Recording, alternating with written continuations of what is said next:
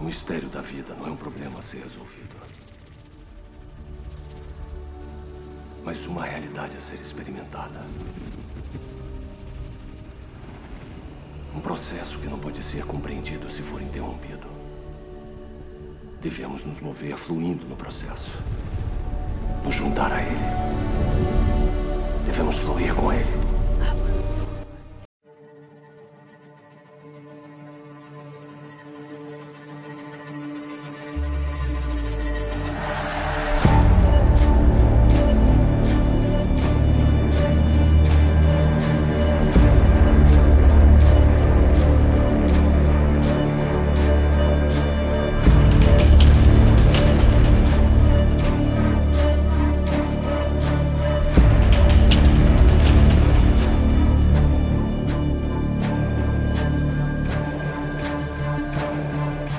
Você, seja muito bem-vindo, bem-vinda a mais um episódio do podcast Cinema em Movimento. Eu sou Pablo Rodrigues, crítico de cinema, criador do canal Cinema em Movimento no YouTube. E no episódio de hoje, vamos falar sobre um dos filmes mais aguardados do ano, dos últimos anos, para falar a verdade, né? Vamos falar hoje sobre Duna, adaptação da obra clássica de Frank Herbert chegou aos cinemas no último mês, no final de outubro, né? Adaptação dirigida aí pelo Denis Villeneuve, que está dando o que falar, né? Vamos falar um pouco sobre esse filme que adapta uma das, uma das maiores obras da ficção científica, né? Já feita. Então, e, não vamos falar apenas sobre este filme, né? Vamos falar, vamos falar aí do histórico de Duna no cinema, né? A influência dessa obra na ficção científica e no cinema né, as adaptações que nós já tivemos, né, e tentativas de adaptações, né, vamos falar do filme do David Lynch, vamos falar do filme do Rodorovsky, né, então o episódio de hoje está recheado de coisa boa, e para bater esse papo com a gente hoje, nós temos mais um convidado super especial, diretamente de São Paulo, ele, Victor Russo, por favor, meu caro, seja muito bem-vindo, se apresente aí para a galera. Muito obrigado, muito obrigado pelo convite. Fico muito feliz pelo convite esse podcast que eu gosto tanto e também para falar é, dessa obra, né, de Duna no geral, que é uma obra que eu gosto muito também do livro e gostei bastante também dessa dessa nova versão nos cinemas do Denis Villeneuve. Eu que tenho sou crítico e tenho um canal chamado 16mm lá no YouTube. Beleza, Victor. Canal muito bom por sinal. Eu acompanho o Victor lá, faz críticas ótimas, né? E também, junto conosco, a nossa equipe maravilhosa do Cinema em Movimento, ele, diretamente de Itaguaí, no Rio de Janeiro, Felipe de Souza. Olá, olá. Conseguimos passar por uma pandemia, né? Estamos passando e chegamos a Duna, o filme que eu achei que já não ia mais estrear. Muito bem, muito bem. E diretamente de Maceió, Alagoas, nossa querida Viviane Monteiro. Olá, gente, tudo bom? É, pois é, vamos falar de Duna, né? Vamos é, experimentar um pouco né, de melange durante esse, esse período aqui que a gente vai falar sobre o filme e viajar né, nessa ficção tão conhecida né, pelos amantes da ficção científica. E vamos nessa, né? falar desse, dessa obra tão importante para o mundo pop, o mundo é, dos nerds. E diretamente aqui de Recife, Pernambuco, onde eu me encontro, o nosso Lissan Algaib, Leonardo Lima. Olá, olá, você que acompanha o podcast Cinema Momento.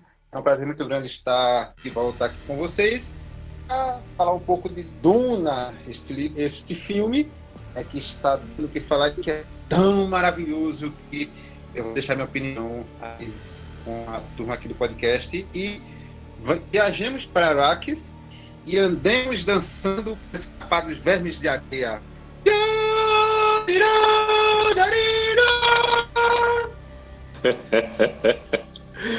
ah, as aberturas do Léo. É isso aí, gente. E se você ainda não conhece o Cinema em Movimento, vai lá no YouTube, se inscreve no canal, curte os vídeos, compartilha e também me segue lá no Instagram, arroba Cinema em Movimento 7, bom? E vamos nessa falar de Duna, né, em mais um podcast do Cinema em Movimento. uma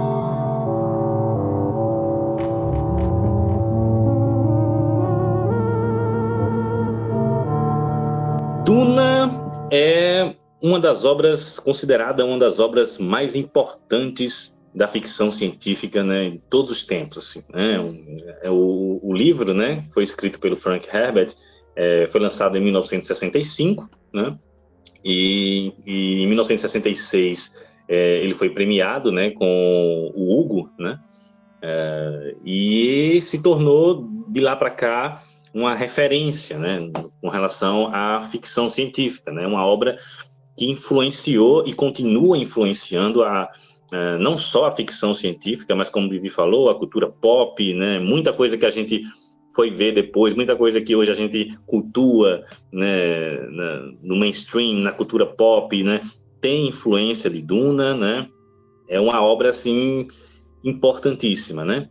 E que por muito tempo foi considerada infilmável, né? É, por conta de sua complexidade, né? É, então, Duna eu, eu, acho que eu colocaria talvez junto com, com Fundação do Asimov como é, as mais importantes, ou duas das mais importantes aí é, da ficção científica como um todo, né? Duna é, é, sempre tem aquele preconceito, né, com o gênero de ficção científica, fantasia, etc. Quando você vai falar das melhores obras, os melhores livros de todos os tempos, só que Duna sempre vai figurar em quase todas essas listas é, acho, que, acho que muito por isso mesmo, por trazer toda essa complexidade, por trazer um lado político, por falar sobre uma questão até social muito importante, né? Tem uma relação muito forte com o petróleo, com o Oriente Médio e, e coisas do tipo, e trazendo uma visão meio diferente do que a gente está acostumado até hoje. Então, acho que parte muito daí a importância de Duna, que influenciou, é, como você disse, muitas coisas, né? Acho que talvez a, a principal influência e que eu trago junto Fundação, Fundação e Duna influenciaram e Star Wars só existe hoje por causa dessas duas obras, né? Então, é, Duna tem esse, esse impacto de complexidade de criação de mundo, de futuro distópico e mesmo de narrativa, né? É, pois é, Duna é, é uma obra incrível, assim, riquíssima, né? É, a complexidade da obra, né, é, é incrível, né? É, é, ele, como você disse, né, ele trata de diversas temáticas e é uma, uma obra que se mantém relevante, né? que se mantém muito atual.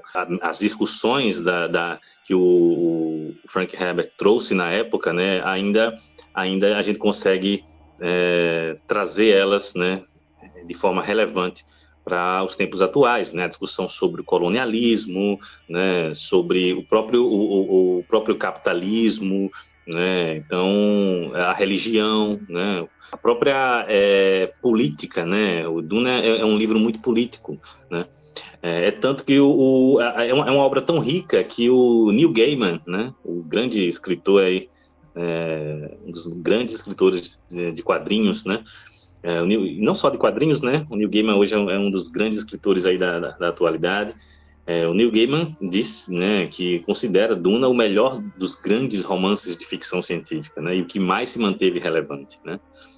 E, o Arthur, e o Arthur C. Clarke, né, o escritor de 2001, Odisseia no Espaço, né, disse que a única, o único, a única obra que se compara a, a, a Duna é O Senhor dos Anéis, né, é, que é, é até interessante isso, porque são duas obras que são muito ricas e que têm um universo muito rico e, e complexo também, né? Dessa, essa ideia, não sei quem tira isso do, do infilmável, né? Eu não sei lá, eu não acho que Duna foi algo infilmável Então, eu nunca levo muito isso a, a, sério, né?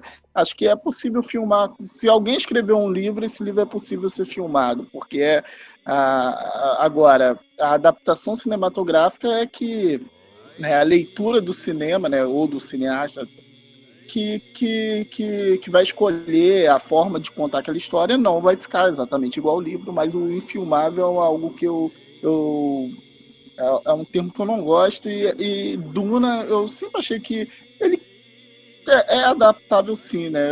Apesar que a gente vai discutir diversos problemas de, de para fazer essa adaptação até chegar essa versão do, do Denis Villeneuve, mas eu sempre achei que daria um puta filmaço. É, é uma história muito complexa, muito rica e, e, muito atual e que se mantém atual, né? Enquanto existe capitalismo, Duna vai ser atual. E, então, não sei como demoraram tanto, né, a, a, surgir esse interesse novamente em fazer Duna, já que o último filme é de 84, né? O Frank, né, para fazer Duna, inspirar em fazer Duna, ele partiu de um, de um trabalho que ele era repórter na época e foi designado para fazer uma reportagem é, nos Estados Unidos, no estado do Oregon. E lá estava um processo de das dunas que estavam meio fora de controle, né, é, em relação à cidade. E eles estavam tentando fazer um, uma reimplantação de, de, de, de plantas, de, de vegetação, para tentar conter a duna, né? O, o, avanço da duna. E a duna é, é um, um, um, processo natural, né? É, que é uma areia que vai sendo movida pelo, pelo vento, né? Então é uma ação da natureza. Então é, o Estado é, de certa forma, a ciência ali estava tentando conter uma ação que é uma ação da natureza.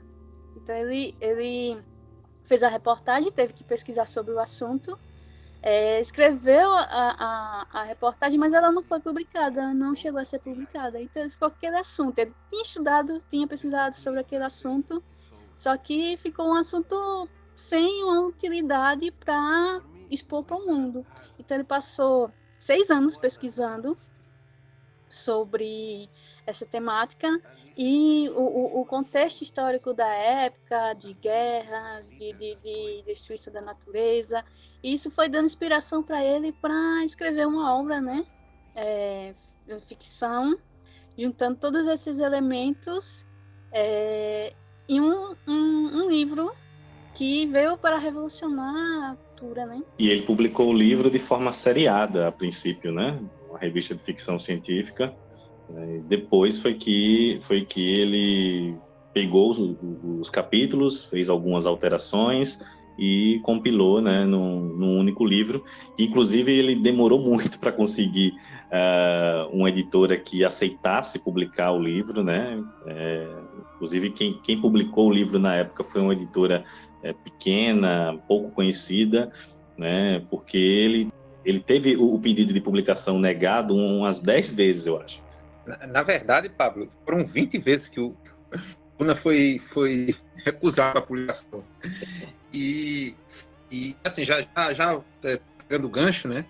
É, é interessante pensar a, como o se insere é, no contexto da produção literária do Frank Herbert, né?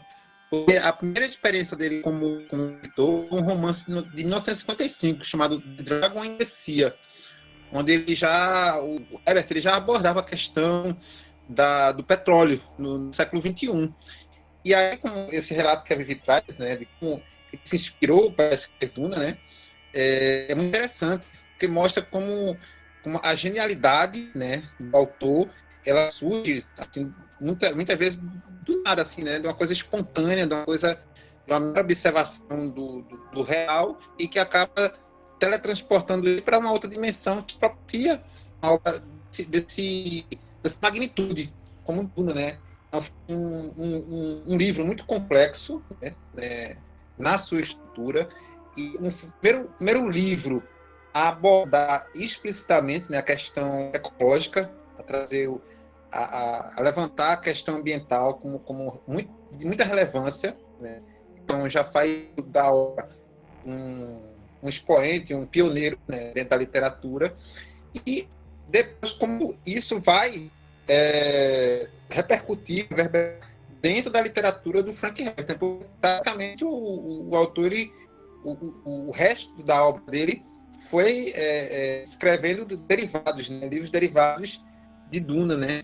E inclusive o, os seus filhos após a morte dele é, dariam sequência a, a, a, a, pelo menos mais dois livros da, da série de, de Duna, né? E, pois é, né, o Duna virou uma franquia, né, praticamente, de, de, de, livros, né, o Frank Herbert, ele escreveu duas trilogias, né, foram seis livros que ele escreveu, é, o livro original, Duna, e é, mais duas sequências, e depois uma outra trilogia, né, é, e os seus filhos, como o Léo já pontuou, continuaram depois né, com mais livros né, que se passam nesse universo né, de Duna, né? E para quem não conhece, né, a gente falando muito dessas alegorias que, que o livro traz, né, com relação ao petróleo, ao colonialismo, né, capitalismo, né, é, Duna, é, a, a, história de Duna, né, é, é, até complicada da gente resumir, né, porque é uma história que se passa num futuro distante, né, um futuro de no, no, é, no ano 10 mil e pouco aí que eu não lembro agora especificamente, né? E é, o universo ele está sendo governado por um império, né? E esse império possui diversas casas, né? É, diversas é, uma espécie de famílias que são é, colocadas para governar os, os diversos é, lugares da galáxia aí, né? Que fazem parte desse império, né? É, e o lugar mais cobiçado né, é o planeta Arrakis, né, mais conhecido como Duna, né, que é um planeta desértico, repleto de dunas, né, é, habitado por vermes gigantes e por uma população nativa conhecida como os Fremen. Né. E esse planeta é muito cobiçado porque é lá o único local onde se produz a, a substância mais valiosa do universo, né, que é a, o melange, né, a especiaria. Né. É, então, há um, um, todo um comércio né, e, e guerras né, para se ter o, o, domínio sobre a especiaria, né? consequentemente sobre Duna, que é o único lugar onde se produz esse produto, né, essa substância. Né?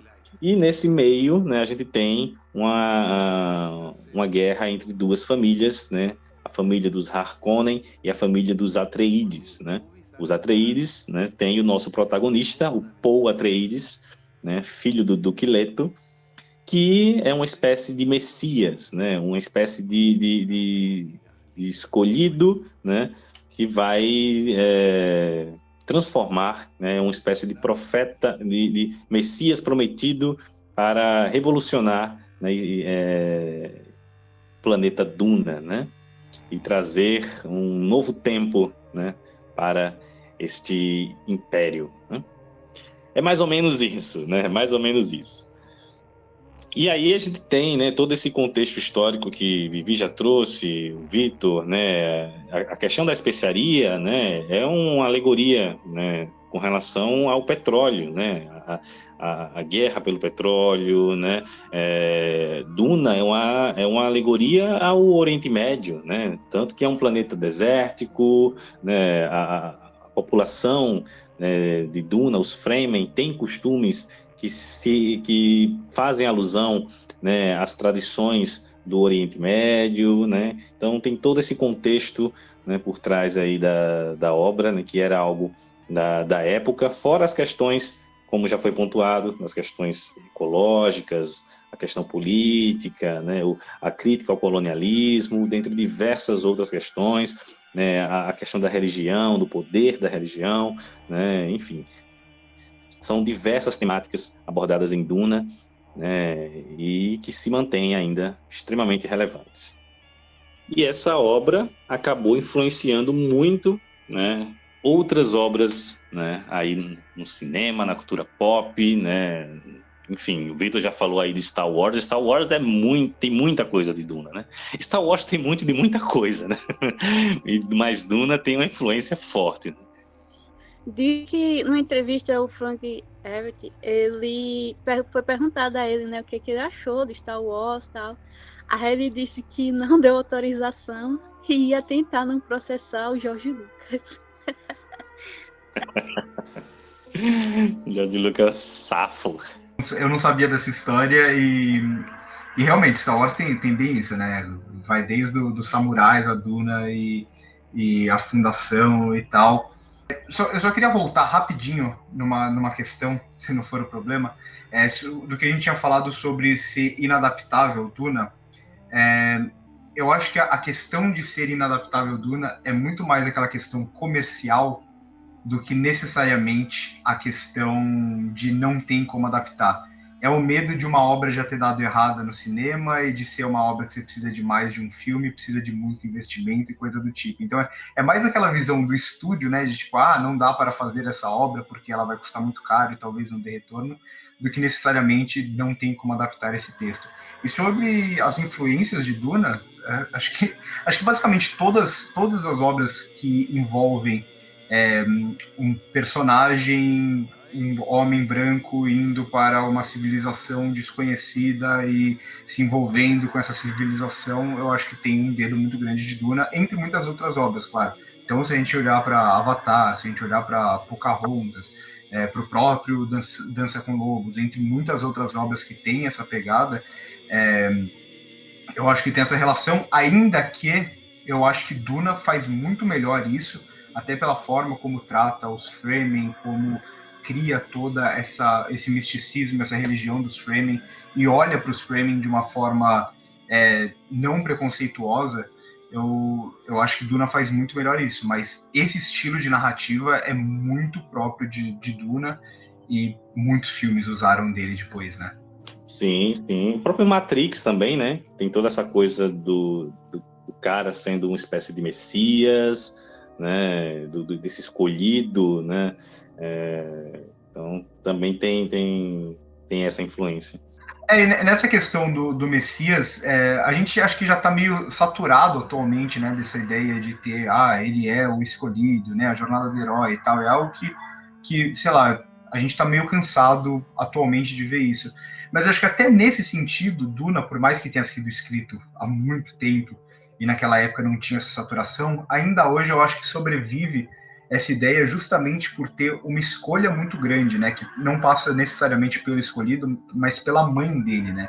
Então eu acho que tem uma escolha aqui que engrandece muito as personagens da, das Bene Gesserit e, e todo o lado religioso, que é muito forte para a criação desse, desse escolhido. Então é um filme que nunca, nunca esconde o fato dele, um filme não, né, o livro, nunca esconde o fato de ter um escolhido ali, mas se focar muito mais no peso daquela escolha desde antes do nascimento dele. É um escolhido fabricado, né? Ele foi produzido para ser o escolhido, né? Foi planejado de todas as formas para ser o Messias. Tanto que ela veio que rompe um pouco com a ordem dela, né? Com a irmandade dela, para fazer ele ser o escolhido, né? Treinar ele para ser o escolhido. Não é um escolhido que foi tipo por, por causa do destino. Não, é um escolhido que foi fabricado mesmo para ser o escolhido. Exatamente, eu ia trazer justamente isso. Né? Isso que eu acho bacana em Duna, né? Porque ele, ele nunca abraça totalmente essa questão do misticismo, né?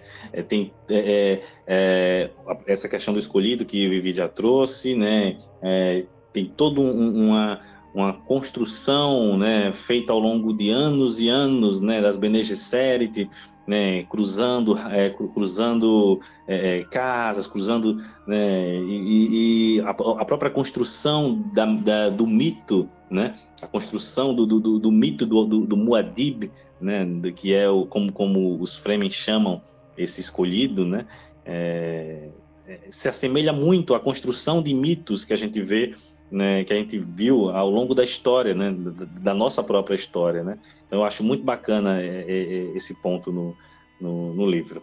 For me, movies are art more than an industry. And it's essential of the human soul, as painting, as literature, as poetry.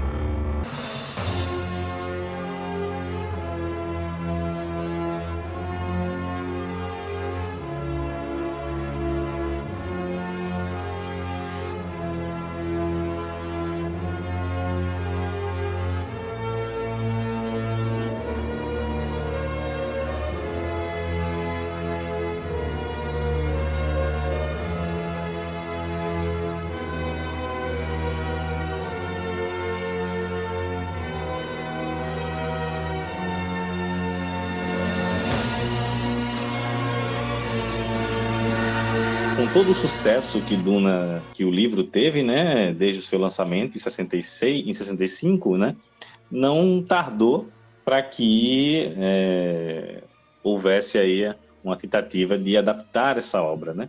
E a primeira tentativa de adaptar, de levar Duna para os cinemas, né, foi na década de 70.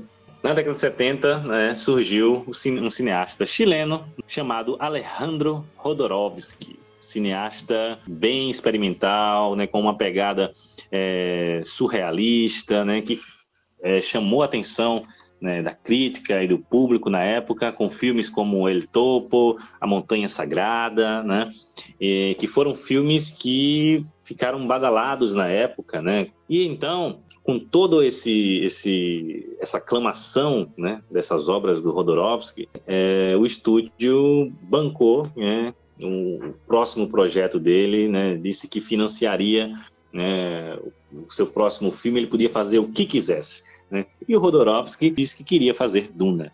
E esse projeto, gente, né, esse foi o maior filme né, jamais feito. Né?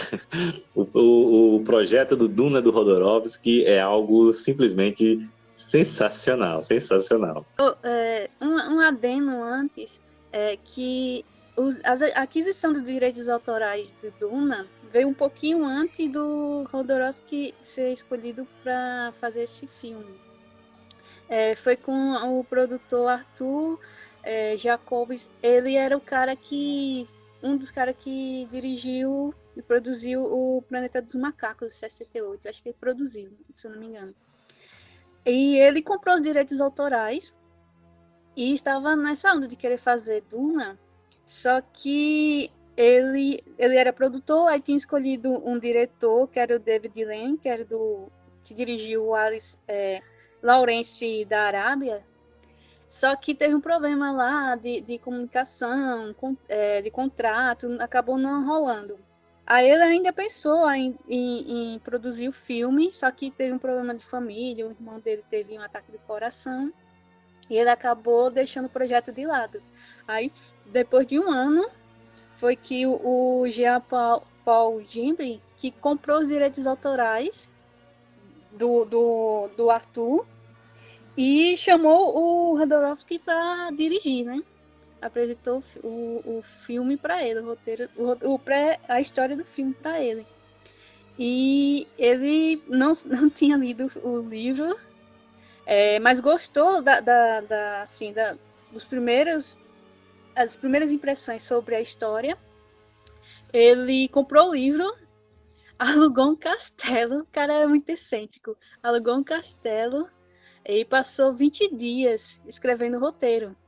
Viajando, né? Para escrever no roteiro, bem nas viagens. Aí ele foi atrás do elenco, né? Queria um elenco fodão que vocês depois podem explanar mais sobre esse elenco. Agora, que o mais interessante e mais assim, excêntrico mesmo dele, bizarro, é porque ele chamou, escolheu o filho dele para fazer protagonista. O filho dele tinha 12 anos. Ele colocou o moleque para fazer treinamento de artes marciais para se preparar para fazer o filme. Muita viagem. O melhor da história do filho dele é que o filho dele ele faz ele topo também, né? Quando ele era uma criancinha, ainda menor ainda, acho que tinha, acho que tinha 7 ou 8 anos. E ele aparece pelado lá no topo, tipo, primeira cena, o filho dele com sete anos pelado no filme. O Rodorovsky era, era muito doido. Eu, eu, eu, acho que não tem como não recomendar o documentário sobre esse filme nunca feito, né? O Rodorovsky Dune. É, que mostra todo esse processo criativo do, do Rodorovsky. É um, é um negócio muito, muito fascinante, assim, como ele vai escolhendo cada artista para trabalhar com ele, como ele vê em Duna é, uma possibilidades, digamos assim, né? Possibilidades para criar em cima daquela obra. É, e até muito curioso que quem acabou fazendo Duna depois foi o próprio Lynch, que é outro diretor surrealista, que, que acaba tendo uma pegada até semelhante. Mas, nossa, eu, eu, eu lembro que quando assisti esse documentário, é, não faz tanto tempo, era um dia que eu tava cansado, assim, eu ia dormir, aí eu falei, putz, será que eu vou assistir um, um, documentário agora que vai ter o Rodorovsky o tempo inteiro, já tinha visto os filmes dele e tal, falei, será que é, é uma boa hora para isso? E, nossa, é, foi a melhor hora possível, assim. Eu, eu me diverti, dava risada vendo. é cada escolha dele e a empolgação dele falando sobre esse projeto que nunca saiu, assim. É, é um negócio simplesmente incrível, assim como o elenco que você olha, você fala, não faz sentido, mas ao mesmo tempo queria ver o que ia sair a partir disso, né? É, vai de Mick Jagger a Orson Welles e a forma como ele vai conseguir cada um pro elenco é impressionante. A do Orson Welles, para mim, é a melhor história de todas. Não, é, é, sensacional. O documentário é ótimo, né? O Duna de Rodorovsky, que é, é de 2013, o filme, né? E eu super recomendo também. Né? Quem estiver nos ouvindo, por favor, vá atrás. É, é, é, eu, eu, me empolguei muito com a, com a, empolgação do Rodorovsky, né? E com todas aquelas ideias malucas dele. Eu, eu, nossa, cara, esse é um filme, por mais louco e, né, e pirado que, que, que, seja, mas eu queria muito ver esse filme, sabe? Quando eu, eu lembro quando eu terminei de ver o, o documentário, eu corri para pesquisar se, se, se tinha na internet é, o storyboard do, do, do Moebius, né? Que ele chamou para fazer o, o, storyboard do filme, né, para ilustrar todo o roteiro, né, o Moebius, que é um dos grandes né, de, desenhistas dos quadrinhos, né, dos quadrinhos europeus, né, é, aclamado aí. É, o Moebius é um gênio dos quadrinhos, né? E ele é, trouxe o Moebius para ilustrar todo o roteiro. Esse roteiro existe, né? Hoje ele, ele é, uma, uma das poucas cópias se encontra é, nos estúdios e outra com é, o Rodorovsky, né? E assim, quem viu esse roteiro diz que é um dos é um, era um melhor filme já feito, né? Aquela coisa toda. E, e, e eram ideias assim sensacionais, como o Vitor falou, o elenco, né? O Mick Jagger estava né, no elenco, o Orson Welles que iria ser o, o Barão, né? O Barão Harkonnen. O Salvador, Salvador Dali, velho. Salvador Dali ia ser o, o, imperador. Salvador Dali cobrou mais de 100 mil é, é, dólares por minuto de tela, né? É, é, e o Rodorovsky já tentou enrolar ele, né? Para colocar ele apenas durante cinco minutos por causa da, da grana que ele cobrou, né? E não só isso, né? Cobrou uma grana alta e cobrou também coisas bizarras, como por exemplo aparecer junto com uma girafa em chamas, né? Então, é uma coisa de louca, assim, né? E é, sem falar que muito do que foi feito, né, das ideias, né, desse filme, né, a, o, as ideias visuais do filme foram utilizadas em outros filmes né, dali para frente, né? Porque o, o, é, um dos, dos ilustradores né, um, um, dos caras que concebeu uh, o design de produção, né, principalmente da casa Harkonnen, né, é, dos vilões do filme, né, é, foi o cara que fez o, que também fez os designs do, do Alien, né, é, inclusive alguns, alguns, algumas criações que ele fez para Duna foram aproveitadas no primeiro Alien, né, no filme de, de 78 do, do Ridley Scott, né? E outras também foram aproveitadas no filme do David Lynch em 84. Diversas coisas que que foram desenvolvidas no Duna foram aproveitadas em, em, outras coisas, até mesmo nos livros do próprio Jodorowsky, ele, ele, ele aproveitou muito do, das ideias que ele tinha desenvolvido na época que ele estava produzindo o, o, Duna, né, que não veio a existir sobre esse documentário, para mim, é a melhor coisa do Duna, assim, cinematograficamente falando, é o documentário do Jodorowsky. É, acho aquele documentário maravilhoso. É, e eu gosto muito do Jodorowsky, como vocês falaram, explicando as suas ideias, a paixão que ele tem pelo, pelo aquele projeto, né? A, a, a, Neto, que ele, se eu não me engano, é no final, ele fala que gostaria que alguém adaptasse, né? Talvez pela idade que ele já tem, ele já não já não sente mais é, que é capaz de adaptar a, aquele projeto. Né? Mas ele gostaria de ver aquilo em, em, numa tela, né? numa animação, como ele diz. Porque realmente é um projeto que deve ser incrível. É incrível. E, e ele faz o, o, uma coisa que eu gosto bastante, né? Que para mim a adaptação é tu pegar a essência, não, não, não precisa pegar literal, né? Ele não. Ele não ele, ele, ele mesmo na, na, forma que ele vai falando do, do, do, do, projeto, você percebe que ele altera diversas coisas da, da narrativa do livro. Mas, mas é aí que tá. Pra cinema, aquilo deve ser a coisa mais incrível, né? Aquele plano sequência no início lá de, de, de cruzar uma galáxia, aquilo, pô, aquilo deve ser sensacional. Eu gostaria de ter visto aquilo. Com certeza. O próprio final, né, do, do que ele dá para a história, que é bem diferente do, do, do, livro, mas que também é uma ideia muito bacana, né? Muito bacana. É, e o visual, gente, é sensacional, né? O visual do, do que, que foi criado para esse filme é sensacional. É, tem como ver é, algumas ilustrações do, do Moebius, né? E alguns storyboards que estão disponíveis na internet. Né? É muito foda, assim, muito foda. Seria uma. Agora, assim, é, é, em termos de, de aplicabilidade, né, de, de produção, é, realmente não dificilmente seria feito do jeito que o Rodorovski queria, porque ele queria um filme de mais de 10 horas, né? Aí só o nosso amigo Breno iria dirigir esse filme. Um abraço, Breno. É, 10 horas, né? É, não, acho que era 12. Acho que era do, entre 12 é, a 20 horas. Não, não, sem noção sem noção. Se eu não me engano, todos os estúdios adoraram a ideia, viram ali várias coisas que, que encheram os olhos, mas o, o que assustava mais eles era o diretor. Tipo, não, não dá para jogar uh, o dinheiro na mão desse cara. E todos aqui já viram os filmes do Jodorowsky, né? A Montanha Sagrada e, e o El Topo. El Topo é um filmaço, né? Nossa senhora, que filme. A Montanha, a Montanha Sagrada é, é, é, um filme que, vamos dizer, que é bem particular, não é? Esse sim eu posso dizer que não é para todo mundo. Uma pergunta que fica no ar do documentário é: e se ao invés de Star Wars fosse Duna? Né? Um filme que, que estabelecesse um paradigma para a produção de blockbusters à época. Como, como isso poderia ter mudado né, a história do cinema, né?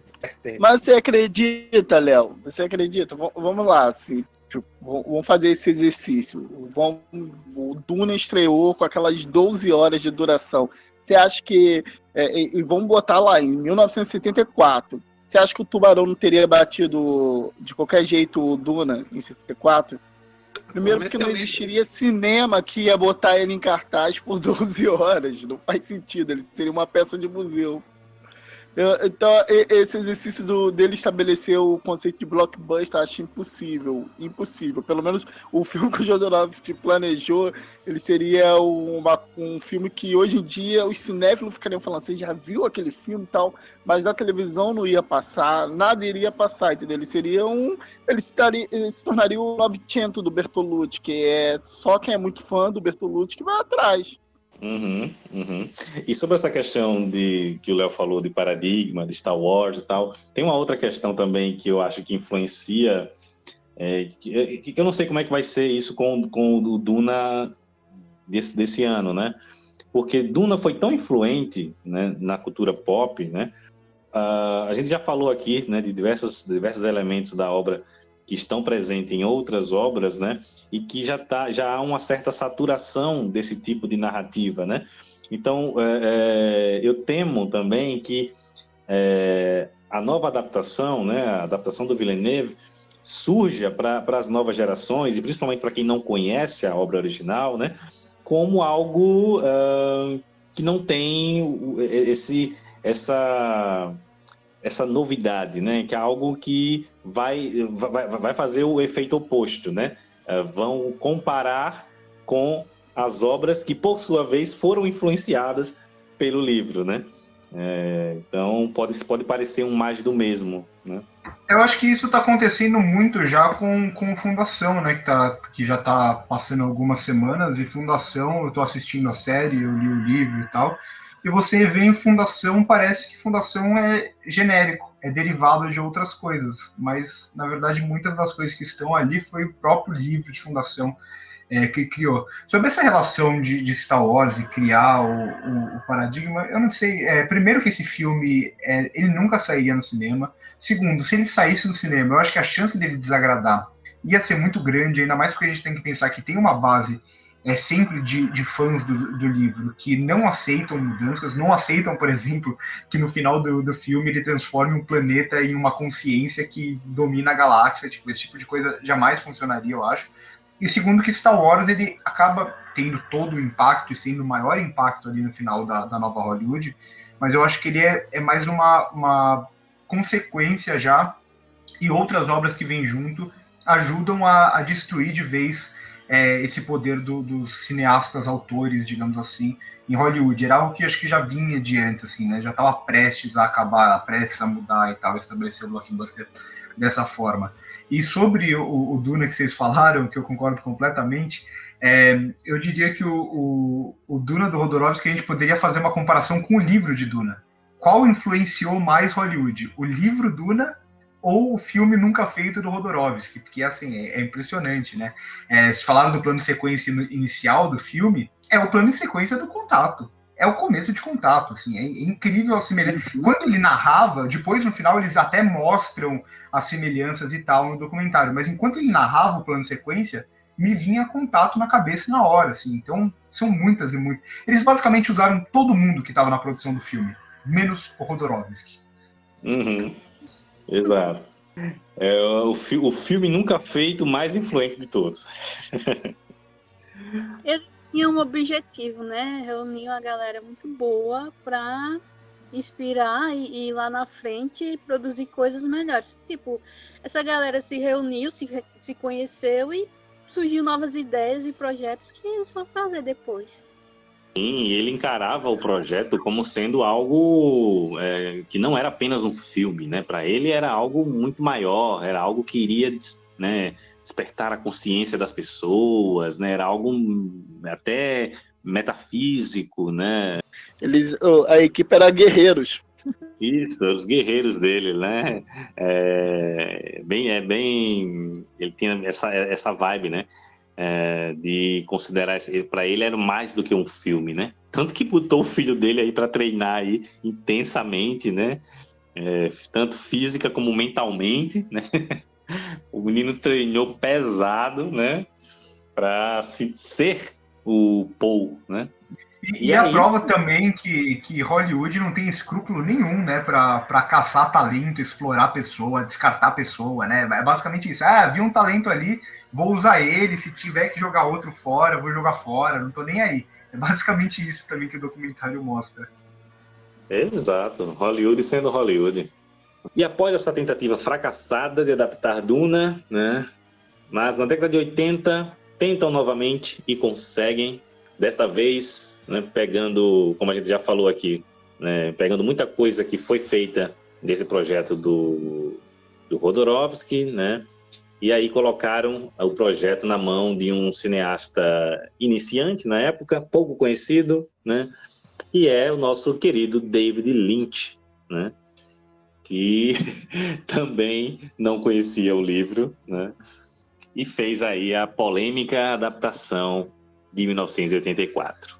E aí, Ô, Pablo, antes, antes foi oferecida ao Ridley Scott, né? Só que aí ele estava de luto pela perda do irmão e ele negou.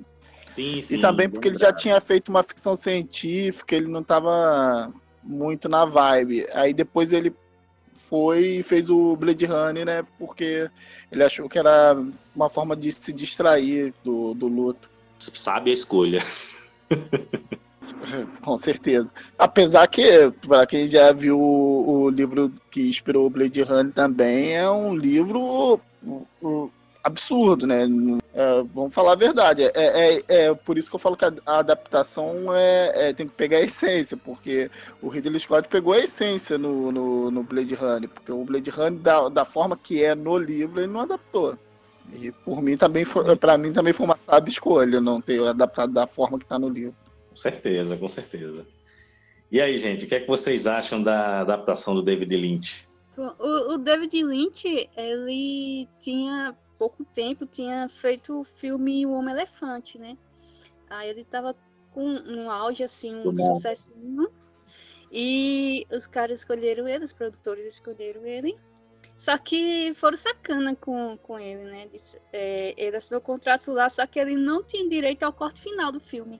Então ele ia fazer o filme, só que ele não ia de decidir o que entrava no, no filme e a montagem, tipo, ele dirigiu, mas ele não tinha escolha, né? Assim, no final é, o corte era, era por, pela produção.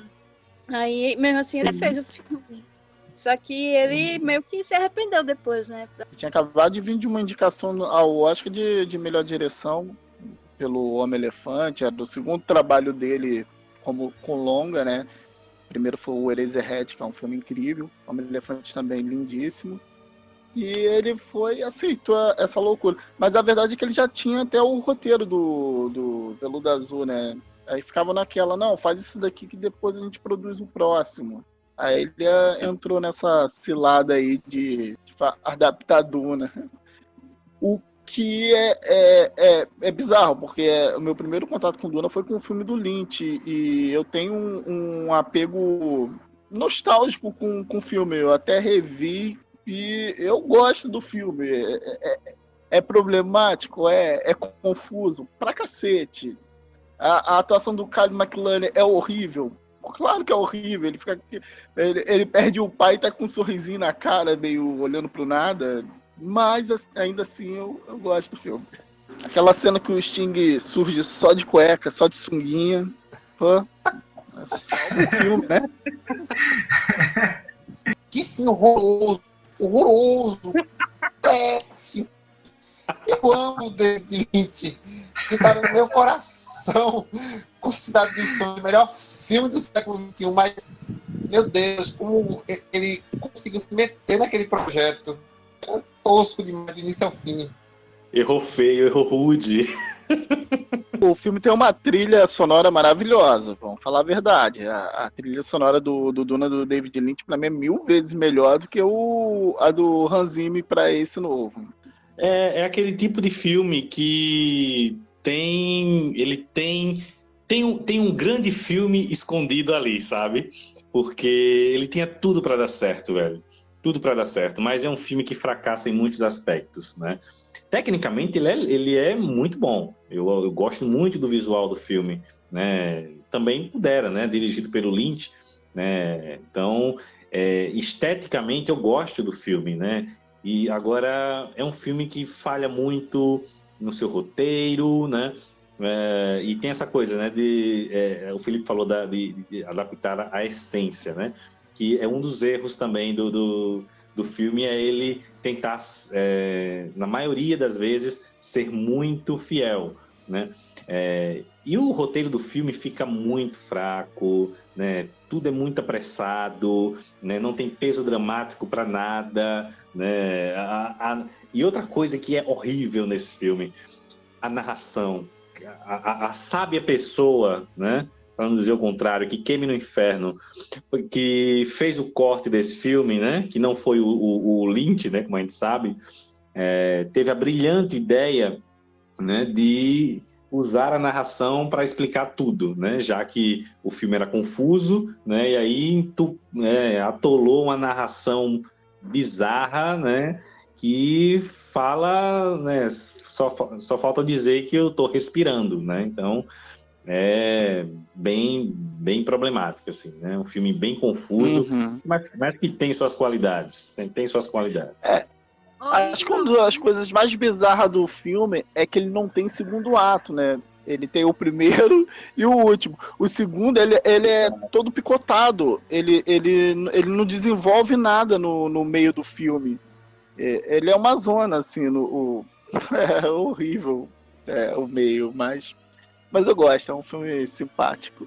Então, é que eu acho que esse é justamente o problema que até o Pablo citou. É, a gente tem um livro de 600 páginas que você quer adaptar sem deixar nada de fora em um filme de duas horas, sabe? Tipo, não, não tem como, não vai caber. As coisas não vão caber ali. E aí começa com aquela narração de 10 minutos da Princesa Irulan querendo explicar o universo inteiro. Agora imagina, alguém que nunca leu o livro, alguém que não faz ideia daquele universo, vendo uma pessoa falando de 10 minutos o que é aquele universo, para deixar a pessoa mais perdida.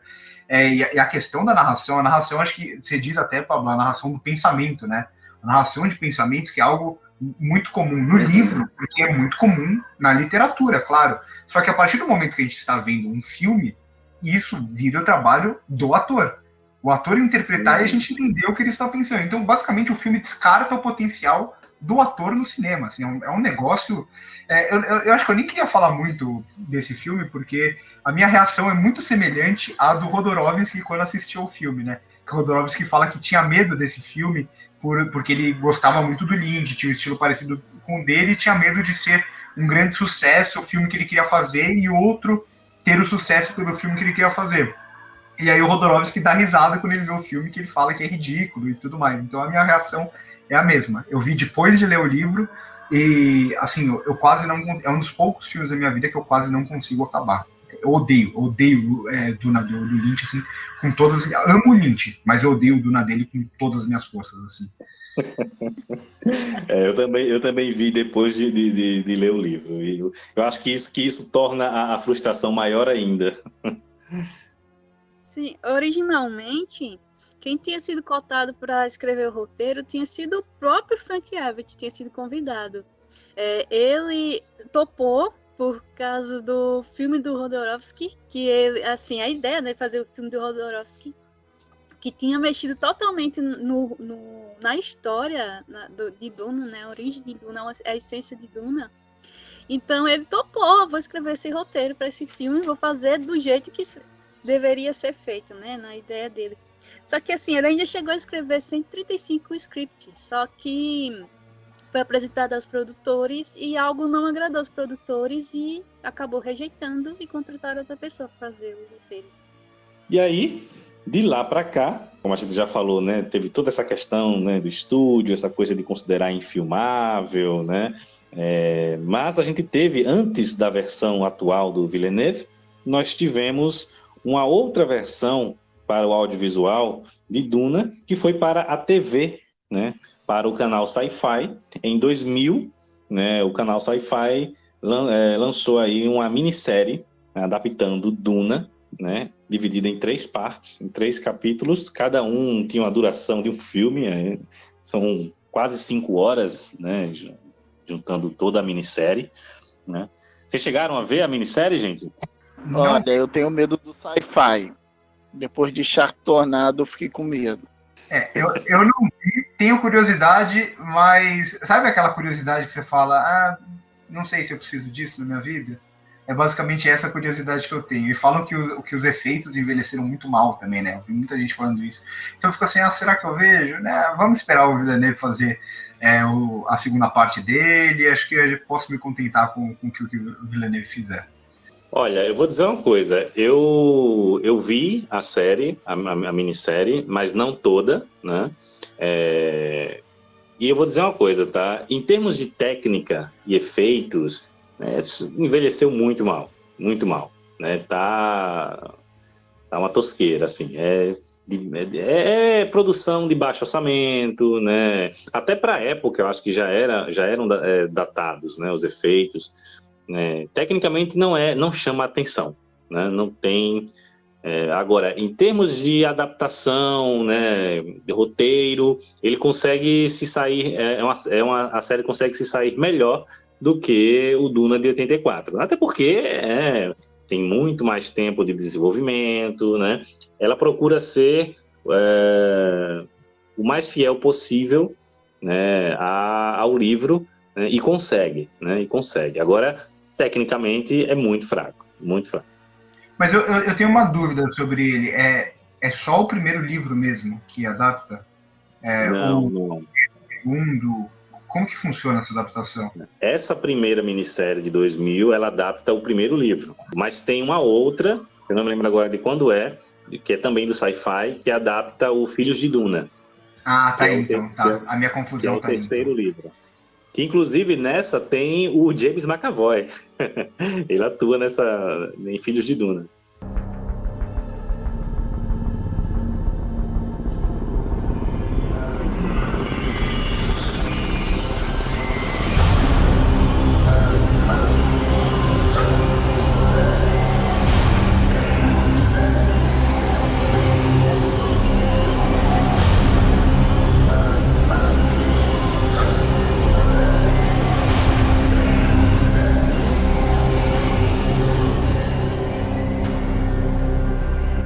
Chegamos, né, em 2021 com a adaptação de Duna, filme que, né, parece que não ia estrear mais, né? O filme estava programado para estrear em 2020, mas por conta da pandemia e de todos os adiamentos que houveram é, na, nas estreias de filmes, né, nos cinemas por conta da pandemia, né, acabou que o filme só veio chegar este ano, né? E ele é o primeiro de dois filmes que o Villeneuve quer fazer né, adaptando o primeiro livro, né? Então, é, ele tinha, teve essa, essa ideia, né, que é, foi a ideia mais sábia que ele teve é, para adaptar Duna, né, para não cometer o erro que o filme de, de, de 84 cometeu, né, de querer adaptar um livro tão complexo em apenas um filme. Então, o Villeneuve decidiu fazer dois filmes, né. Porém, é, o segundo filme, a segunda parte, né, só seria confirmada com a, depois da, da repercussão deste filme lançado este ano. E aí, gente, para a gente iniciar o nosso debate aí sobre Duna, quem pode começar? O que, é que vocês acharam do Duna do Villeneuve? Eu ia falar que eu deveria ser o Léo que é o mais empolgado.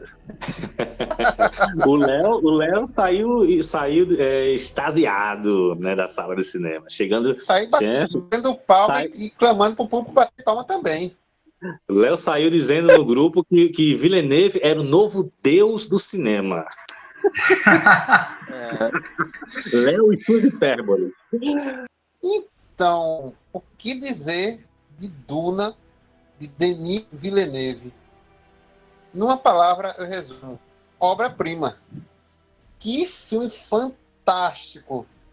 Diametralmente oposto ao, ao Duna, do David Lynch, de passagem, só de início. Ele consegue aliar o melhor de um blockbuster nacional, né?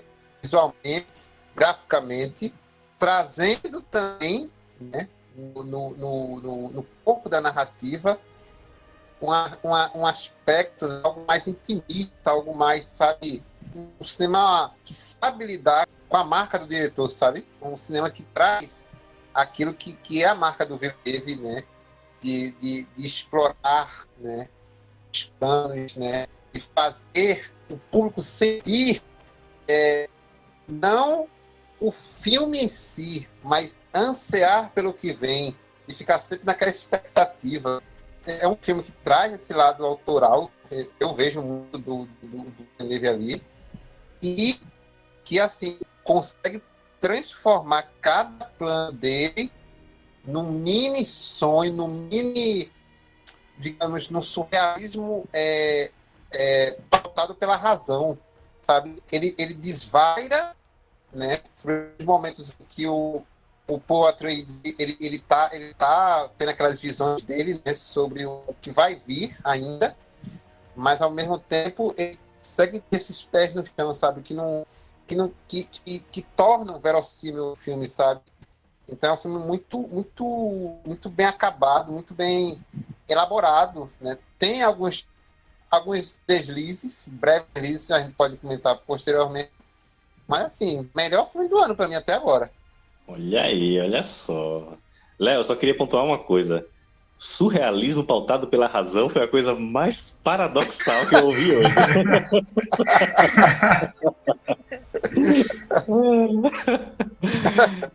Posso falar, já que eu vou na direção contrária do Léo? Bota o sentimento pra fora. Tá, vou colocar.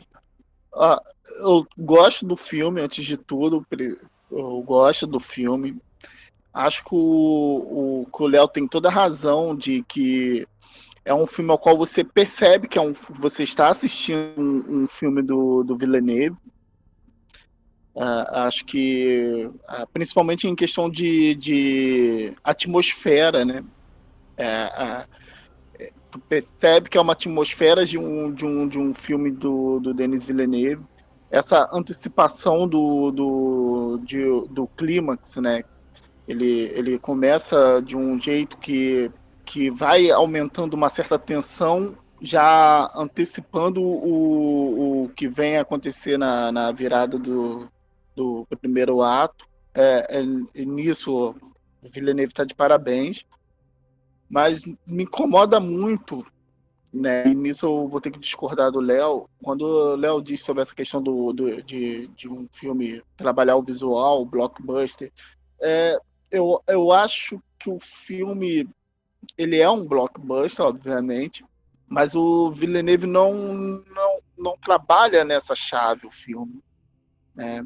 É à toa que o, o filme ele, ele foi filmado em locação, tem cena, oh, cenário, cenários, na maioria dele foi, foi, foram construídos, os cenários, né?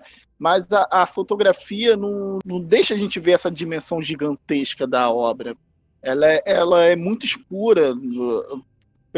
Às vezes o, o filme parece sufocante mesmo, né? Talvez até para dar esse clima da, da, do deserto, mas fica meio sufocante e, tem horas que tá, você a, a cena é no é, tá no sol, mas você não consegue ter uma dimensão do, do de tão gigantesco aquele deserto, porque o, tudo é muito escuro. É, não tem uma oposição entre o, o, as casas, porque todas parecem vestir com o mesmo estilista fez da roupa de todos, o, o mesmo design fez da a nave de todos. Então para um universo tão grande como Duna, fica tudo no mesmo tom, perde um, um pouco uh, uma, uma beleza que poderia construir é, visual, fica tudo, tudo, tudo cinza, tudo preto, clima de luto constante. Eu acho que ele perde uma grande oportunidade de fazer um, um, um filme mais visual, mais bonito, vamos dizer assim. Não que o filme não seja bonito, mas ele, ele perde uma oportunidade e fica tudo nesse tom de, de, de enterro, né? Que é, eu acho lamentável. Bom, eu, eu, eu, eu concordo com os dois, mas gostando igual o Léo. É, ou quase igual o Léo, né? eu, eu entendo a, as críticas do Felipe, eu acho elas super válidas. Não que tenham me incomodado, pelo contrário, eu, eu até gosto desse, desse clima criado, desse clima de enterro que ele falou, concordo. Sim, tem esse negócio meio é, monotônico, é, tudo muito uniforme e tal. Mas eu gosto, eu, eu acho que o Duna vai trabalhar muito uma opressão silenciosa, né? É, o prenúncio do que está por acontecer, o prenúncio do perigo. E aí eu discordo um pouco no sentido de não parecer tudo muito grande. Eu, eu consegui sentir o peso e a grandeza é, daquele mundo e sem o Villeneuve precisar recorrer muito a diálogos. Eu acho que ele faz um bom trabalho visual no sentido de fazer aquele mundo mesmo oprimir aqueles personagens. Para mim, Duna no livro, enquanto eu li o livro, eu sentia muito isso também. É, é, o prenúncio deles saberem que tem algo de errado ali, que tem uma traição, eles só não sabem de onde vem. E aquele planeta é tudo bem, é o planeta que tem a especiaria, que dá muito dinheiro e tal, então é atrativo nesse sentido. Só que ao mesmo tempo é aquele planeta que ninguém quer ir, porque é um planeta muito hostil, é um planeta que é, nada é muito convidativo. Eu acho que é, isso está muito presente na, na, direção do, do Villeneuve, eu gosto muito. É, pelo que o Léo falou, até eu, eu, falei na minha crítica que eu, eu, sinto que Duna é quase, quase, né? O reforçar esse quase um anti-blockbuster. É, tudo bem, tem os elementos do blockbuster ali, principalmente na grandiosidade, no orçamento, só que eu, eu sinto que ele rejeita muito muitas dessas coisas que se tornaram quase obrigatórias é, no, nos blockbusters, né? Tipo, ah, blockbuster precisa sempre ter as piadinhas. Tem uma ou outra ali do Jason Momoa e tal, mas muito pouco. Ah, blockbuster sempre tem que ter esse foco na ação, porque ação é o que, o que vende para o público. Blockbuster tem que ter muitos diálogos explicativos. E eu, eu, sinto que ele rejeita praticamente tudo isso em prol da visão dele, né? É um filme muito Villeneuve. É, que eu entendo muitas das críticas que eu vi por aí, eu tenho até as minhas críticas, mas no geral eu gosto de toda essa construção desse. Como que foi que o Léo falou? Desse surrealismo. Enfim, esqueci o termo, mas eu concordo. Surrealismo pautado pela razão. Isso, surrealismo pautado pela Maravilhoso, maravilhoso. Termo maravilhoso. Eu adorei essa definição aí do, do, do Vigo, traz a questão dessa opressão silenciosa. Eu até fiquei lá no, no grupo né, do WhatsApp dizendo que eu senti o peso do universo com o silêncio do, do filme. Não, concordo. O primeiro ato é, é, é toda essa construção, né? Ele, ele tá antecipando o, a, a, traição, né? Só que o filme continua de, com, com isso quando ele dá o ponto de virada. Ele, ele se mantém, dá aquelas viradas, mas o, o, o tom né, não muda. Parece que ele, ele nem cai e nem sobe, entendeu? Fica sempre ali no, no meio. E, e, também as atuações ficam são muito frias. A, a to, todos os atores estão muito frios, assim. Todos não. A, a, a, qual o nome da atriz que faz a Jéssica? Rebecca Ferguson. Ferguson. Eu acho que é a atuação mais calorosa. Uh, acho que é a que sobressai. Porque todos estão muito frios. Sei lá, eu, eu, eu, particularmente não gosto. Eu acho sem sal a, a, as atuações. É, eu, eu não sinto vontade de acompanhar o, o Paul. Eu não consigo torcer por ele, porque parece que nem ele consegue torcer por ele. É uma, é uma escolha perigosa que o Villeneuve fez e ah, vai agradar alguns, e a mim não agradou nesse ponto. É, a minha experiência com Duna, como eu tinha falado no grupo, tinha sido com o filme do David Lynch.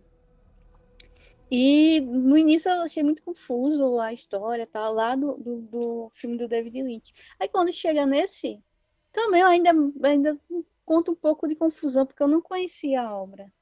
Então ele, ele falando sobre as casas, sobre, sobre a história, né, fazendo um resuminho para fazer com que as pessoas embarquem na aventura. Eu confesso que os 20 primeiros minutos eu achei muito lento a, a narrativa e, e eu comentei até no grupo que eu tava começando a sentir sono, aí tive que dar uma saídazinha o Inaba Bonieri, comprei uma água, comprei um Mentos para ficar mastigando para poder conseguir passar o sono que eu senti durante os primeiros inícios do filme. Mas também era o horário também que eu tinha pego a sessão. É... E eu concordo com o Felipe. Essa questão da, da, das cores, do figurino, da representatividade de, de cada casa, né? Que era você piscasse o olho achava que aquele, aquele universo era o mesmo. Tipo, o, o, os vilões tinham uma tonalidade de cor das roupas de, de guerra preta, por exemplo. O, o, aquele cara que fez o Guardião da Galáxia. Ah, você identificava que ele ali estava vestido de preto. Aí tinha o, o pessoal da casa da casa Trax que o Jesus Mamoa tava com aquele uniforme cinza que era semelhante ao do, do Frame. Só que o, até o cara lá que faz o. Esqueci agora o nome dele, que ele é o, o Thanos. Até a, Brolin. Até a roupa dele se assemelhava com a roupa dos Frame. Então você, tipo, era uma identidade visual ali que era muito semelhante. Então você, para quem tá iniciando é, na religião de Duna. e acabar confundindo os personagens. Assim, a, a, a, participação de cada personagem ali na história. Então, é... eu gostei do filme, no geral, eu gostei do filme. Achei, achei meio sem sal também ali. Até o início ali do, do contato do, da Zedaya com o Timothy também. Achei meio. Mas assim, o, o, o, é, o diretor, quando o Villeneuve, quando aceitou fazer o filme, ele no acordo ele disse que queria fazer sequenciado, tipo, ele assinou com a Warner, contanto que a Warner deixasse ele fazer dois filmes. Então acho que quando ele, ele começou a fazer a, a, o primeiro, né, ele já é planejado essa coisa sem sal, talvez, seja algo proposital, para lá na frente, né, no, no segundo filme, realmente mostrar algo, algo mais que é propício para a Duna, porque ele diz ser um, um, fã, fanático né, pela, pela obra, e pelo que vem acompanhando e pelo relato de vocês, ele é um dos que está sendo mais fiel à, à, à ideia original de Duna aos aspectos originais de Duna. Ele deu entrevista dizendo que não, é, não ia se comparar com o filme do Lynch, né? Então acho que ele está tentando fugir ao máximo da, do que a gente conhece de, de, de de cores, né? No, no filme do David Lynch, cada casa era uma, uma, cor, um, uma cor diferente, então você reconhecia. E esse, sei lá, acho que ele está tentando fugir muito do, de outras obras para criar a própria obra dele. Né? Eu uh, gostei muito do filme, né? É, assim como o, o Vitor, né? Não, não achei uma obra-prima como o Léo, mas gostei muito do filme. Eu gosto muito do Villeneuve, né? Eu acho ele um dos melhores cineastas americanos da atualidade. Né? Ele fez um dos melhores filmes da última década para mim, que é A Chegada, né? Uma excelente ficção científica. É, e eu estava muito ansioso para Duna, né? E cumpriu as minhas expectativas, né?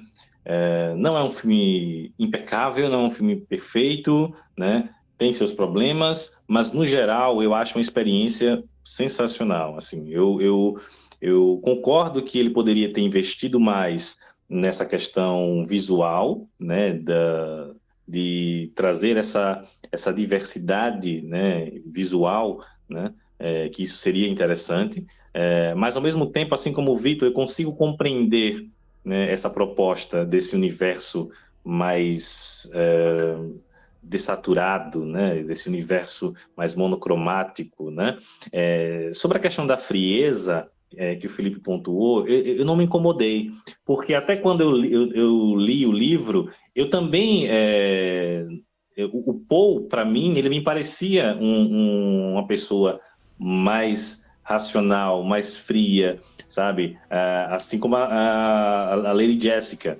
né? Mas, é, e eu não me incomodei de, de ver isso no filme, né? Para mim, foi um, o, o, o Chalamet tá muito bem como Paul. Acho que ele encaixou bem no, no, no papel. Foi uma boa escolha do Villeneuve. Né? É, não senti essa morosidade da trama. Acredito que possa incomodar outras pessoas, possa incomodar principalmente a galera né, do grande público que está acostumado com outro tipo de blockbuster, com um ritmo mais acelerado, né, montagem mais dinâmica. É, Duna propõe uma outra experiência, né? Duna propõe uma experiência mais, mais reflexiva, né, mais imersiva, né, e sensorial também, né, uma experiência sensorial muito interessante que, que, que, ele traz, né? Assim como o Vitor pontuou, e eu concordo, é, e que é uma característica do, do cinema do Villeneuve, né? É, o Villeneuve é muito visual, né? Ele, ele é, é, é isso é, uma, é, uma, é, o que eu mais gosto nele, né? Eu, quem me conhece sabe, eu já falei isso aqui em outros, em outros episódios. É, eu não gosto quando um filme ele depende muito dos diálogos para transmitir aquilo que ele que ele está se propondo a transmitir, para transmitir as suas informações, as suas emoções, né? É, quanto mais visual um filme for, melhor, né? É, para mim, pelo menos. É, e Duna faz isso. Né? O Villeneuve ele, ele tem essa característica, ele traz para Duna, né? assim como o Vitor falou, ele consegue comunicar ele, é, muito bem a, a, as suas informações, através de, do audiovisual, através das imagens, né, do, do, do, jogo de imagens com som, o trabalho de som do filme é muito interessante. Né? É, então eu acho que é, é, essa, essa narrativa apurada visual é, me chamou muita atenção positivamente. É, tenho os meus problemas com o filme, principalmente com relação ao roteiro. O que me incomodou mais foi o desenvolvimento ou, ou o não desenvolvimento de certos personagens e de certos conceitos que eu considero importantes, né, para o entendimento, é, pensando em quem nunca é, viu essa história, né, em quem está conhecendo Duna a partir deste filme, né. Mas eu acho que o filme tem um bom ritmo, ele, ele tem um ritmo crescente, né. É, eu vi algumas críticas falando que ah, o filme só tem, ele tem um longo primeiro ato, né, e, e, e, um, e metade no segundo ato, né. Mas é, é é, preciso a gente, a gente, sempre lembrar que este é um, um, é um projeto que é a primeira parte de um projeto que, de dois filmes. Né? É, é, por isso que é importante quando o Villeneuve é, explicita isso logo no início, né? colocando que é Duna parte 1. Né? Então, eu gostei muito de Duna, né? gostei muito da experiência, eu me senti lendo novamente o livro, né? É, acho que é um filme que conseguiu adaptar bem, na medida do, do que era possível fazer, eu acho que ele consegue adaptar bem a obra. Né? Poderia, poderia trazer ainda mais né, da complexidade e riqueza de Duna? Poderia, mas o que foi feito, eu gostei muito do resultado. É, eu, eu não sei vocês, mas eu fico muito curioso para ver uma, uma versão do Villeneuve, né? Que, porque ele tem muito mais material filmado e tal. É, que eu sinto também algum, algumas dessas questões, por exemplo, isso de ter um, um primeiro ato muito longo, um segundo ato e parece que não tem um terceiro ato filme. Duna, no livro, tem um ponto de corte que seria perfeito para o filme, que é justamente no momento que vai ter uma grande passagem de tempo, que é um pouco mais para frente da, da parte em que o primeiro filme passa, para. Só que aí entra mais uma vez problemas comerciais, né? Como que você vai fazer um primeiro filme de três horas e meia, que era provavelmente que ia precisar para parar nesse ponto específico que fecharia os três atos bonitinho. Jamais uma, um, a Warner lançaria um filme de três horas e meia. O próprio desenvolvimento, que eu também sinto um pouco de falta de conceitos, e principalmente de personagens, de alguns personagens secundários, é, entra mais um pouco da questão comercial, né? De ficar um filme muito longo, muito lento e tal, que parte do público não, não ia comprar. Então eu sinto muito, por exemplo, na própria traição é, que a gente tem do Dr. Yue, eu sinto, eu sinto isso. A, a, traição no livro ela é muito sentida porque a gente conhece o Dr. Yue, a gente sabe quem ele é, a gente sabe por que ele está fazendo aquilo e a gente sabe o peso daquela escolha para ele. É, isso Exato. não tem sempre no livro. Ou o próprio Tufir Hawat, né, o, o Mentat ali da, da, da família é, Atreides, que, que tem uma importância muito grande no livro. Então, quando tem o, o primeira tentativa de assassinato ali é, do Paul, a gente entende o porquê o, o Tufir no filme ele só se desculpa. E isso não fica muito claro, acho que para quem não lê o livro. Mas no livro a gente entende que eles já sabiam da traição e o Tufir era o cara que, junto com, com o Duque Leto, eles tentaram ver todas as possibilidades de como essa traição poderia vir. Então falta um pouco desse, desse desenvolvimento de alguns personagens. Mas, por outro lado, eu, eu eu acho que eu discordo das atuações. Eu, eu, eu gosto das atuações do filme, gosto principalmente da, da, atuação que eu tinha mais medo, do personagem que eu tinha mais medo, que é o Barão Harkonnen. Eu tinha muito medo de, da caricatura que ele poderia virar no cinema, e eu acho o trabalho é, do, do Skarsgård muito, muito bom. Ele consegue trazer toda a maldade daquele personagem, é, ser um personagem que é um, um vilão, um vilão mesmo, só que ao mesmo tempo é um personagem muito interessante de se acompanhar, né? É, como eles resolvem até a questão dele flutuar e tal. Eu tinha muito medo disso, de como eles iam adaptar isso. E eu acho que, eles, que o Villeneuve resolve muito bem, mais uma vez, isso visualmente. E, e até eu, concordo com o Pablo também em relação ao Paul. É, eu sinto que é mais sobre aquela jornada e aquele mundo, o livro, do que necessariamente um apego com o Paul. O Paul não é um personagem. Eu, eu, pelo menos, lendo o livro, não sentia um apego tão grande por ele. Eu queria estar do lado dele, vivendo aquela jornada naquele mundo mas não necessariamente me identificar com ele. Sim, sim. Com relação ao Barão, é, foi algo que me incomodou com relação a esse desenvolvimento, a esse desenvolvimento de personagens, porque eu achei a caracterização do, Scar, do Skarsgård e a atuação dele foda. Ele tá excelente, assim, ele tá ameaçador, né? A forma como eles resolveram a questão da, da, da levitação também foi muito boa, né? Todas as cenas que ele aparece, ele rouba a cena, né? A gente fica vidrado ali só nele, né? É, o problema é que a gente não compreende muito bem o personagem, ao meu ver, sabe? É, é, essa rivalidade que no livro é tão bem explorada com, é, dos Atreides com os Harkonnen, eu senti que no filme isso não foi tão bem colocado, sabe? Não, a gente não tem muito esse peso dessa rivalidade, né, entre essas casas, né? Então eu achei que o Barão merecia um pouco mais de tempo de tela sabe? Pra gente conhecer melhor o personagem. O ator tá, tá muito bem. A, a composição, né, para mim, é, é, é, é, a que mais né, me agrada, é toda a da composição da, da Casa Racone. Eu gosto muito da atuação do, do, do. Qual é o nome mesmo? Stellas Gard, né? Acho Stellas Gard. É, eu gosto muito da, da atuação dele. Porém, é, a motivação fica fraca, é frágil. No, não sei se, se tem a ver com esse corte, né? Porque eu jurava que esse filme teria um, um tamanho maior, achei que ele seria um filme de três horas. Eu fiquei meio surpreso quando, quando eu vi a duração. E parece que tem alguma coisa ali que fica meio apressado.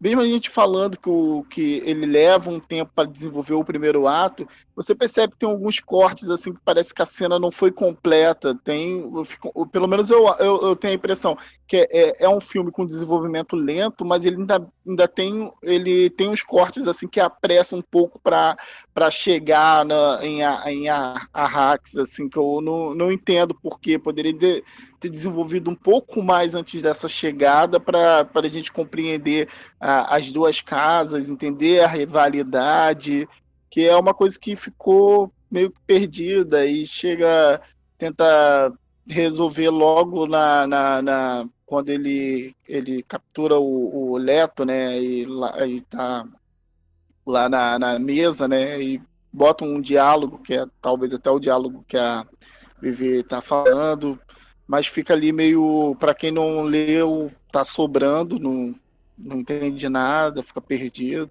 É, tem essas coisas no filme. É como aquela cena do, do Duke com a Lady Jessica na eles estão na cama, né? Na noite em que ele em que acontece o ataque, né? Aí no final da, da cena dos dois, né? Quando ele deita no, no, no, no colo dela, né? Aí ele fala, eu, eu devia ter eu devia ter casado com você, né? É, e essa informação fica solta, né? Então eu fico imaginando quem, quem não conhece a história, né? É, fica, ah, mas peraí, ele, ela não é esposa dele? Como é que é isso, né? E o filme termina e isso não é desenvolvido, né? O espectador fica voando com relação a isso. E a, a, minha companheira fez essa mesma pergunta na hora, ela não entendeu nada. E é isso que é engraçado, porque, percebe, como eu disse, é um filme que você percebe a direção do, do Villeneuve, né? É um filme autoral, mas ainda assim é um filme que ele tem a responsabilidade de entregar um blockbuster. Porque essa cena, ela, ela é muito bonita. Ele poderia ter segurado ela mais um pouco, né? E não, ela, eu acho que tem algumas cenas assim que poderia ser um pouco mais contemplativa e ele corta, porque ele precisa adiantar a história. Aí, além de não desenvolver muito bem alguns personagens, ele não desenvolve muito bem as relações de alguns personagens. Eu concordo, eu concordo bastante é, nesse sentido. Também acho, sinto até falta de mais tempo do filme, de algumas relações, de desenvolvimento de relações mesmo. Sinto é, do, da falta de desenvolvimento na relação da, da Jéssica com, com o Duke. É, e eu sinto também que o Villeneuve ele ficou guardando algumas informações para o segundo filme. Eu fico sentindo isso. Eu fico sentindo isso em relação ao Barão Harkonnen e, e até nessa questão que vocês falaram, eu sinto a mesma coisa também de quando eles falam, ah, é, eu deveria ter é. casado com você e tal. Eu sinto que eles vão voltar melhor nessa questão no segundo filme com a relação Paul e, e Shane. Então eu, eu não sei o quanto isso é bom. Talvez a gente precise analisar depois, quando sair o segundo filme. Mas eu sinto que algumas informações ficam guardadas para o segundo filme. Eu sinto que no segundo filme ele vai desenvolver mais o Barão Harkonnen, até porque teve um personagem envolvendo a família Harkonnen, que não aparece nesse primeiro filme, que é muito importante para a segunda parte. Então, eu Verdade. fico sentindo que tem essas coisas que ficam guardadas é, para posterior, digamos assim. Eu não entendi essa escolha, porque ele cortou esse personagem. Uh, agora eu não sei se é, cortou desse filme, como você está falando, ou se ele cortou simplesmente não vai existir. Não, ele é, cortou eu, desse eu, filme. Ele, é, já, acho que é desse ele filme. já falou isso. Ah, tá. É, essa construção lacunar que o filme assume no que diz respeito ao desenvolvimento dos personagens, particularmente suas motivações, né, nesses conflitos entre as casas maiores, ela se percebe, é, é, ela, eu, eu vejo ela, ela, derivando muito do, da ausência de uma construção sobre é, uma construção macro sobre a universo no que diz respeito às relações socioeconômicas. Por exemplo, a, a, a guilda comercial praticamente não existe no Villeneuve. Né? E é um, um ato muito importante, um social muito importante naquele contexto ali do, do universo de, de Duna, do, do, do livro, né? E aí é uma coisa que o, o filme do, do Lynch é. Mas, Léo, mas aí esse corte faz sentido, porque ela não é desenvolvido no, no, no livro. No primeiro livro, não. Não, mas o, o Lynch, o Lynch, ele coloca a guilda comercial lá como. É até a melhor, a melhor passagem do filme é quando ele coloca como é que, se, como é que a, a guilda comercial ela funciona naquele universo. É, e, não, eu entendo que no do Lynch tem, mas no, no, no nesse eu não achei que é, faz, fez falta não essa explicação. É, então, assim, é, eu não senti tanta falta, mas eu acho que ele vai ter que desenvolver depois isso. Só que no livro, no, na primeira parte do livro, tem bastante sobre a guilda. Tanto que a gente vai acompanhar muito tempo a viagem deles de de Caladan para Duna, né, para Arrakis, e nessa viagem que a gente trans, é transportado por muito tempo, gente, eles explicam tudo basicamente sobre, a, sobre como funciona a guilda e a importância dela, a importância da, da melange para a guilda, para poder ter as viagens. Isso é muito explicado no, no começo do livro. Mas realmente, eu não sinto falta nesse filme. Eu acho que é o tipo de coisa que pode ser explicado em qualquer momento posteriormente. E sobre a, a, fotografia que o Felipe falou, né, essa coisa muito de, do luto, né, é, eu gostei muito da fotografia do, do Greg Fraser, que é o diretor de fotografia. Eu acho que dentro do que, do que é a do, de, de, da proposta que o filme tem, né, é, eu acho que a, a fotografia está excelente, né, com essa fotografia mais desaturada, né, que traz essa coisa da opressão, esse, esse, essa, essa, esse senso de opressão, né, mesmo com, com, com cenas é, iluminadas, cenas no deserto, no sol, né, mas é, essa fotografia né, transmite essa sensação de opressão, né, de, de, de, mesmo num planeta tão tão vasto, né, e, e, e, com aquela, toda aquela imensidão daqueles cenários e tal, mas você ainda sente essa opressão e até uma certa claustrofobia em alguns momentos, né? É, então acho que a fotografia funciona muito bem nesse, nessa proposta né, do, do filme. E eu senti também o peso daquele, da, daquele universo, daquele planeta. Eu não acho, diferente do que o Felipe falou, né? É, é, eu não acho que o filme não consegue transmitir esse peso, né? Eu, eu, eu, eu senti isso, né? A escala épica né, da, da história, eu acho que isso o Villeneuve conseguiu transmitir bem, né? Essa, essa, esse tom de épico né, que, que a história tem. Eu gostei muito da, da parte perto do final, é, que o Paul, ele é desafiado, né? Quer dizer, é a mãe dele que derrota lá um dos caras do frame. E ele, o, um dos caras que ia tomar as dores, né? Pelo, pelo cara que foi derrotado. O cara que foi derrotado tá nem aí. Mas o outro cara, não, eu quero morrer, eu, eu quero matar, eu quero morrer. Só que o filme é do. É do Timothy, né? Então ele ia morrer de qualquer jeito. Aí o cara faz desafia o Paul e fica aquele negócio, né? Aquela, aquela visão, aquela, aquela, aqueles presságios do, das visões dele, dos, dos sonhos dele, de que ele teria que morrer. E tudo leva a crer que ele vai morrer, que o, o, o povo vai morrer. Para poder ele nascer de uma nova pessoa, né? Ele nascer um novo. Um novo é, depois é que a gente entende que, de, que, que morre, ele morre quando ele mata alguém, né? No caso. E ele se torna uma outra pessoa, ele não é mais um, um, um, um o filho de um, de um duque, ele agora ele é um Fremen, né? ele faz parte ali do, da tribo. Então, eu achei interessante essa passagem que o, o diretor traz, porque nos outros, em outras, nas outras obras, esse, essa parte de, de, de inserir ele ali é, naquela sociedade dos Fremen é, acontece de uma forma diferente, né? Meio filosófica, né? Levando para é, ele ser inserido ali de uma forma bem filosófica. Sim, Essa sim. para mim é outra passagem que, que esse, esse essa sensação que eu tenho de algumas coisas ser apressadas, para mim não ficou bem assim. É, de novo, eu, eu acho que ele não sente o peso de tirar uma vida.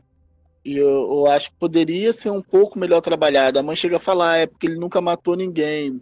Mas acho que o Michael Corleone, quando mata alguém a primeira vez, sente mais o peso do que o Timothée Chalamet. Uma coisa que, falando na, na mãe, né, na Lady Jessica, é, isso foi algo que, e assim, é, isso aí falando com relação à adaptação, né? não com relação a, ao filme isoladamente, né? Porque o filme ele tem, ele tem que ser visto, né, uma obra independente, né?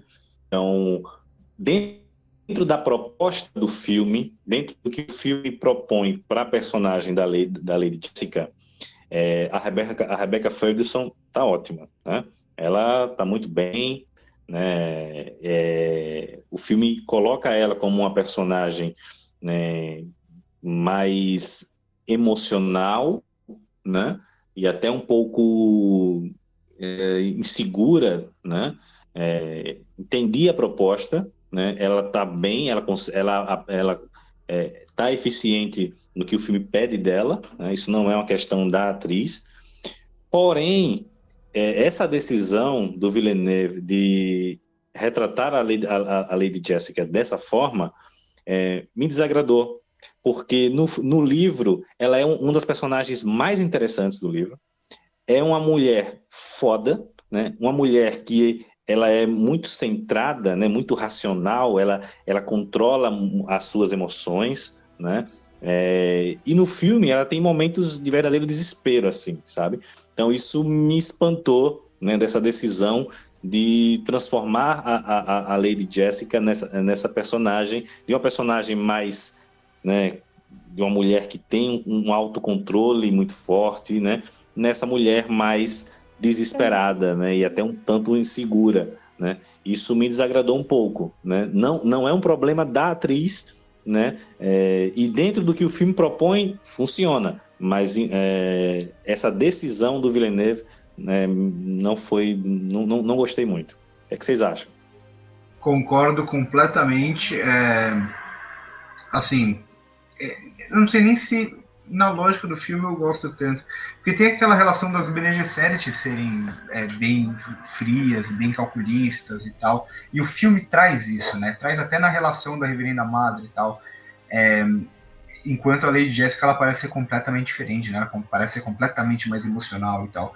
E, e realmente, aí pode ser um pouco do meu apego com o livro, mas mas eu acho que tira até um pouco o peso daquela cena do, do Gonjabar lá, né? O teste do, do, do Poe e tal, que é o único momento no livro em que a, a, a Lady Jéssica ela realmente fica apreensiva, fica com medo, temendo pelo filho e tal. No restante, ela é uma mulher assim muito forte, muito controla muito bem as emoções dela e tal. É, e, e, concordo, não é um problema da Rebecca Ferguson, ela faz exatamente o que o filme propõe para a personagem a partir de então, mas também não sei se eu, eu fico meio dividido quanto a essa decisão. Eu concordo muito com o Vitor, acho que perde o, o peso da, da cena do teste. Acho que, é, acho que isso é o que, que, que eu mais senti é, é na, segunda, na revisão, quando eu revi o filme foi isso. É, é, ela perdeu aquele peso, já que ela tá um, mais sentimental, né? Do, do que no livro. Mas, como você falou, a, a atriz pô, tá muito bem. E, e, eu gostei. Eu gostei da, da, da atuação, e, e, isso, por mais que é, não é a melhor interpretação da personagem, né, no sentido do, do, do, roteiro, né, que a proposta da personagem, mas eu, eu, eu gostei de, do, do resultado nesse. Não é à toa que eu falei que é, talvez seja a atuação mais calorosa do filme.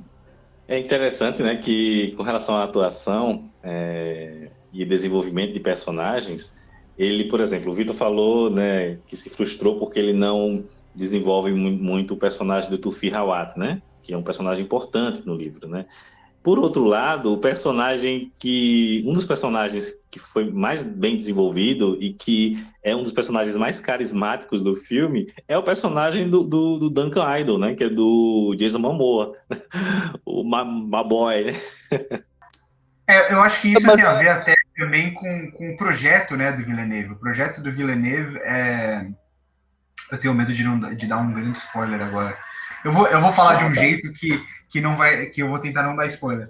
Mas o projeto do Villeneuve é adaptar os dois primeiros, o, o primeiro livro em dois filmes e aí fazer um terceiro filme para adaptar o segundo livro, né? No caso, o Messias de Duna. E, e por isso o Duncan Idaho também é muito importante, acho que para esse projeto como um todo, por ser um, um, um, personagem que, digamos que vai ter uma citação forte lá no, no Messias de Duna. Não vou falar mais do que isso para não dar spoiler sobre o que seria o terceiro filme. Existe um projeto do terceiro filme?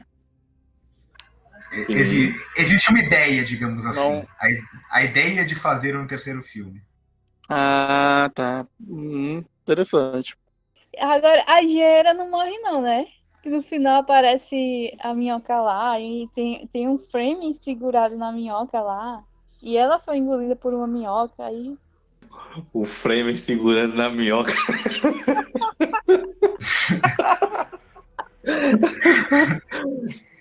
Isso soou estranho. Pronto. Ah, ela, ela, ali no final, ela fala que ela fala alguma coisa que ela é da Ai, que é, é como se ela fosse parte de Duma, né? Ela, ela é uma frame, ela, ela, faz, ela faz parte de Duma, é como se ela fosse parte dali, da, da areia, né? Da, da, de tudo que, que rege ali a natureza de Duma, de Duna. Então, quando ela é atacada ali, ela fala algo assim, que é, faz parte ali de Duna. Aí, de repente, ela é engolida pelo negócio e todos lá, os bandidos lá, os soldados são engolidos.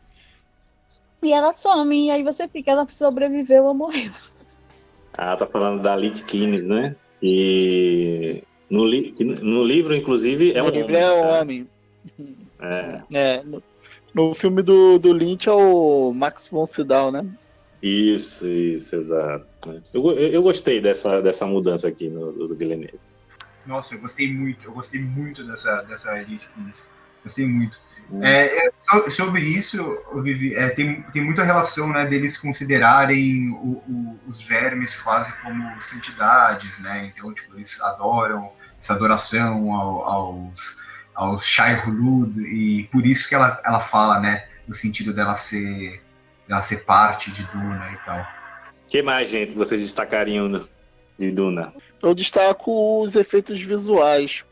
Eu acho, eu achei incríveis, assim de um realismo único. Ah, acho que foi é, uma das coisas mais belas que eu já vi foi, foram os vermes, assim, eu achei fantástico. A, a, quando eles vão abrindo a, boca e vai entrando a, areia, tudo isso é, é, muito, muito, muito bem feito. Eu, depois eu, eu, vi de novo o filme e fiquei babando. Eu acho isso incrível. É, é eu tô antecipando que é um filme que daqui a 10 anos vai se manter firme na beleza dos efeitos visuais. Concordo, concordo. A cena em que o verme aparece por completo pela primeira vez na frente do Paul, cara, eu me arrepiei, eu me arrepiei, sabe? Também, é, é, também. Era, era, isso que eu queria ver, sabe? É, é, é, é aquilo. Eu me arrepiei todo no cinema. E ver o filme em IMAX, né? Quem estiver nos ouvindo que, e puder ver em IMAX, em IMAX, por favor, faça esse favor a você mesmo ou mesma, porque é uma experiência, olha, sensacional, né? Sensacional. Ele potencializa a um nível incrível a, a experiência do filme, né? Uma das coisas assim que eu também gosto muito é é todo a hacks assim acho acho a, a poeira, a sensação de, de poeira fica constante no, no filme. É, muito difícil. Muitos filmes trabalham com a sensação de deserto, né? Passa aquela sensação de calor, isso a gente vê em diversos filmes, até Lawrence da Arábia, acho que a Vivi citou mais cedo, mas esse é um que, que me passou também a sensação de poeira, aquela sensação de incômodo, parece que tem algo no meu olho, e, e, ficou muito bom isso. Isso é uma das coisas que eu gosto. Eu, adorei essa definição. Parece que tem algo no meu olho. É exatamente isso, essa sensação de poeira que o filme passa o, o, o filme inteiro. É, eu acho que ele resolve muito bem alguma, algumas coisas que, que, eram difíceis de adaptar do livro. Eu concordo sobre o, os vermes, achei incrível os efeitos, até os dentinhos e tal. Achei, achei bem foda, assim. E e gostei muito também de, por exemplo, como ele faz o escudo de uma forma é, mais sutil, digamos assim, né? No, Lynch, no filme do Lynch tem todo aquele negócio bem quadriculado e tal, que é bem cara de anos 80. O, os próprios transportes é, unitópteros, tópteros, não lembro o nome exatamente agora, mas eu gostei muito. Eu, eu gosto muito como ele, como ele resolve isso, né? Porque ao mesmo tempo que o filme tem essa pegada mais realista, tudo parece mais duro e tal, ele ainda preserva alguns elementos mais até fantasiosos, digamos assim, né? As asinhas ali do, do, do transporte e tal. Então, eu gostei muito de, de praticamente todas essas escolhas que ele faz de como adaptar esses pequenos elementos do livro para a tela. Uma, uma bela adaptação do Villeneuve é, é do escudo, né? Na, nas batalhas, vendo os, os Atreides. Que, que coisa fantástica. E quando você compara com o do Lynch, do filme Lynch, que é ridículo, né? É Aquilo coisa... é horrível, cara. Aquilo é horrível. Que parece um videogame. cinema. É, é muito videogame mesmo. e tipo, no, no filme do Villeneuve, ele tem até um princípio meio filosófico embutido, porque remete à própria ideia de teoria das cordas, que hoje tenta se ganhar espaço no meio da física. É, as cordas comunicam desde a física newtoniana a, a, a física subaquântica, a, a, sabe? Então é, é, é incrível como, como, como, aquele escudo fibra, né? Quando, quando, quando tocado, ao mesmo tempo ele se preserva. É assim o universo vibrando, né? as cordas ali se vibrando no universo vivo mas mesmo preservando a própria estrutura dele, tal como a vemos. Incrível, incrível. Menino, o Léo é outro nível, né, velho? e eu, ao mesmo tempo, eu sinto que o escudo ele traz um negócio mais visceral, assim, né? Porque com o escudo não adianta você atirar nas pessoas, então vira um negócio mais um combate mais físico, mais corpo a corpo, da faca que tem que entrar devagarzinho para conseguir ferir o adversário. É, eu, eu, gosto muito dos termos que o Léo usa, são incríveis. Não, e é interessante que, falando dessa coisa do Villeneuve ser muito visual e ele não perder muito tempo com. Vocês falaram, né? Que ele não perde muito tempo com exposições, né? Em diálogos, e eu acho isso muito bom. Essa questão do escudo mesmo, né? Ele coloca lá, na primeira cena que a gente vê o escudo, né? Quando o Paul tá treinando com, com o, o Guinness. E aí o, ele fala isso, né? O Josh Brolin, né? Que o escudo, a faca só penetra quando é devagar, né? E aí pronto, isso falou ali, mas ele não para para explicar, né? E se você não tiver atento, quando chega no ataque à, à casa dos, dos Atreides, né? É, e se você não tiver, não, não, lembrar dessa informação, você não vai entender como é que, que a, aquelas, aquelas bombas estão é, conseguindo ultrapassar o escudo, né? Porque elas vêm devagar, né? Justamente porque só ultrapassa quando é devagar, né? Então a informação está lá, né? Mas ele não, não fica né, mastigando para você, né? É, alô, Nolan. gostei, gostei, né? gostei muito desse final. que mais, gente? Vocês destacam? A trilha sonora Opa. do Hans Zimmer. É, que trilha fantástica, né? Detestei. Que Detestei. É o que, rapaz?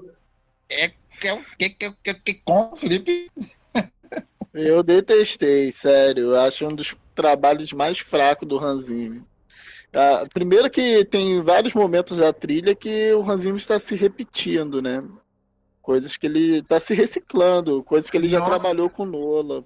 Mas eu, eu, discordo, eu discordo, assim, completamente. Eu, eu acho que o, o Hans Zimmer, eu tenho um, um problema com ele nos últimos vários filmes, que eu acho que ele vem se repetindo há muito tempo. Assim, você vê a trilha sonora de 007 Sem Tempo Pra Morrer, é, parece que é um, uma cópia do que ele fez já lá em Dunkirk, por exemplo. E eu sinto que, em, o, totalmente o oposto, eu sinto que em Duna ele consegue achar um tom diferente do que ele vinha fazendo desde sempre. É, eu, eu, eu, tenho uma visão completamente diferente nesse sentido, Felipe. Eu também. Eu acho que a, a música tem alguns temas interessantes, mas no geral, para mim, é mais do mesmo. Eu também discordo do Felipe. É, eu concordo que o Hans Zimmer vem se repetindo muito né, nos, no, nos últimos anos. Isso eu concordo. Né? É, mas em Duna ele conseguiu me surpreender justamente porque existem alguns temas que remetem a coisas né, que ele já vinha fazendo, sim, Porém, eu gostei que ele, dessa vez, ele tentou trazer algo diferente, sabe? E eu senti até uma influência do próprio, do próprio Morricone, até. Né? Porque ele traz alguns temas utilizando sons daquele universo, ele, ele utiliza é, é, é uns sons de, de, de batidas é, como se fossem em, em, em, latões, né? Que dá essa sensação de, uma, de, de, coisa seca, sabe? Então eu gosto dele inserir esse, esses sons né, no, no, nos temas dele, que, me, que remetem ao que o, o próprio Morricone fazia, né? Gostava de trazer isso. Então eu achei interessante essa trilha. Eu acho que ela que dessa vez ele, ele acertou, sabe? Acho que ela contribui bem para o clima do filme. Ele criou até alguns instrumentos para tipo fazer uma forma diferente para cada casa, para cada planeta. Ele tem uma sonoridade diferente. Então ele pegou alguns objetos, começou a criar para tirar alguns sons que pudessem fazer com que cada cada aspecto do som fosse identificado para cada casa, para cada planeta. Então ele tentou se, se inovar, né? Mesmo assim, é para quem gosta. A trilha não é ruim, mas é para quem gosta.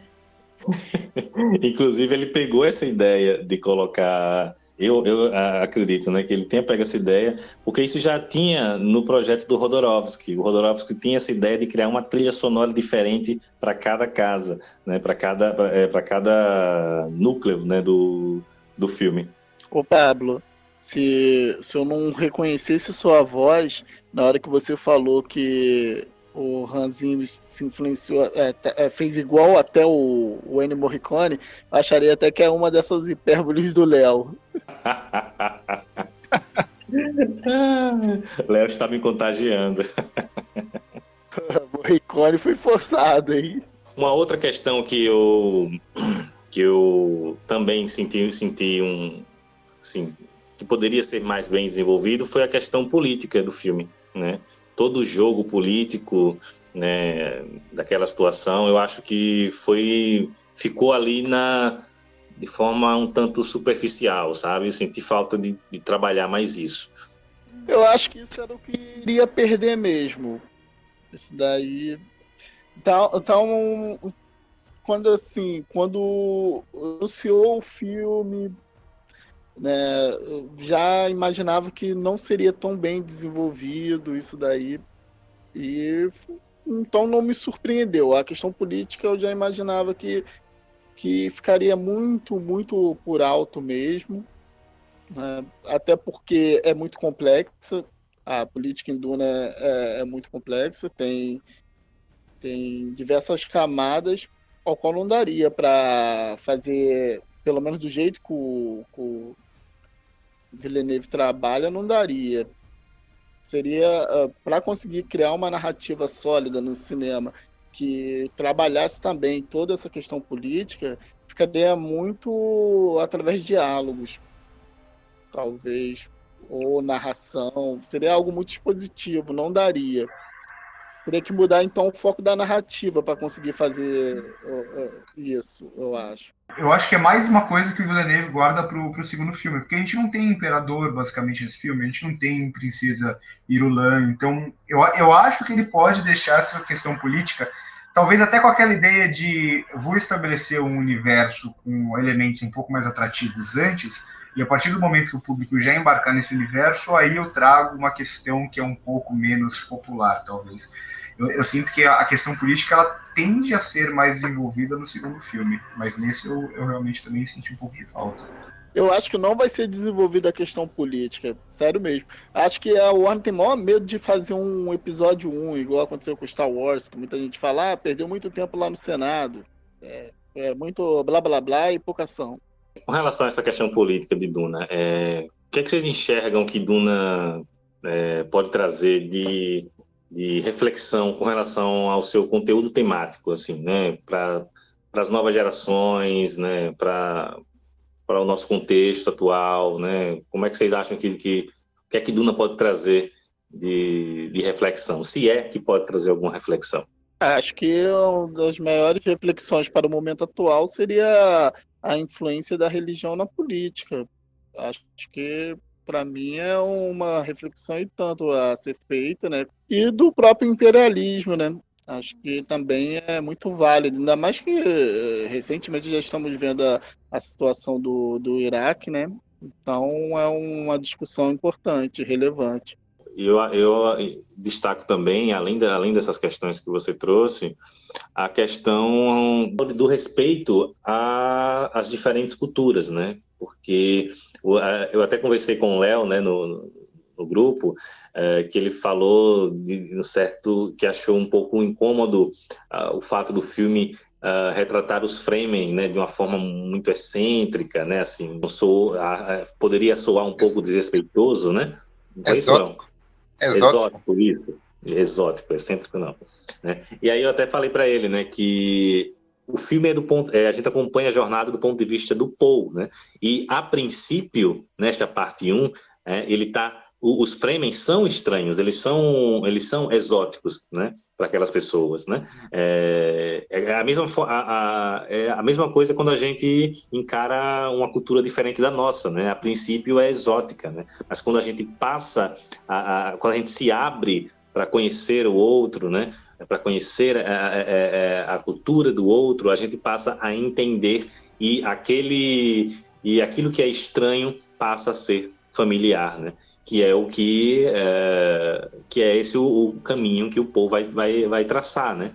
Então eu acho que essa reflexão diante de um, de um, de um tempo que a gente está vivendo de tanta intolerância, né?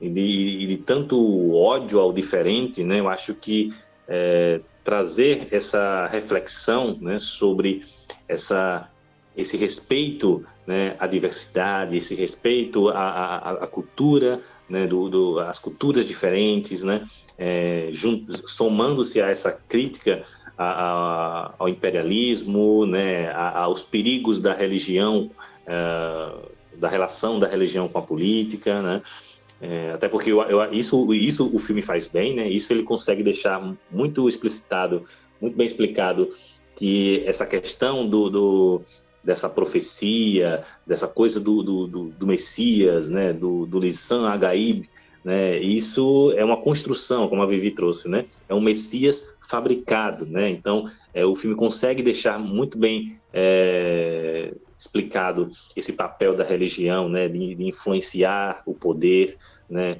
então eu acho que Duna traz né, reflexões bem pertinentes no momento atual, né? Eu vejo muito a questão do, de Duna com implicitamente como sendo um projeto político do Villeneuve. Político no sentido de que eu estou dizendo? No sentido de que se a, a gente precisa confrontar Duna com a chegada. Porque em a chegada a gente vê o, é, é, o entendimento universal né, a partir da comunicação pacífica né, entre, entre, entre, entre os povos, entre as raças, né, as espécies, melhor dizendo. E em Duna a gente vê o contrário a gente vê a dominação pela força, pela usurpação, pela, pela, pela pressão é, que vem subtrair tudo que há de voo econômico naquele planeta, em Arrakis, pelo momento, e com vistas a uma posterior, posterior eliminação. Então, eu acho que implicitamente né, o Villeneuve está tá evidenciando né, para o grande público, para a sociedade, o público cinéfilo acompanha, que a gente está é, a, a, sociedade, né, a humanidade está diante de um grande impasse.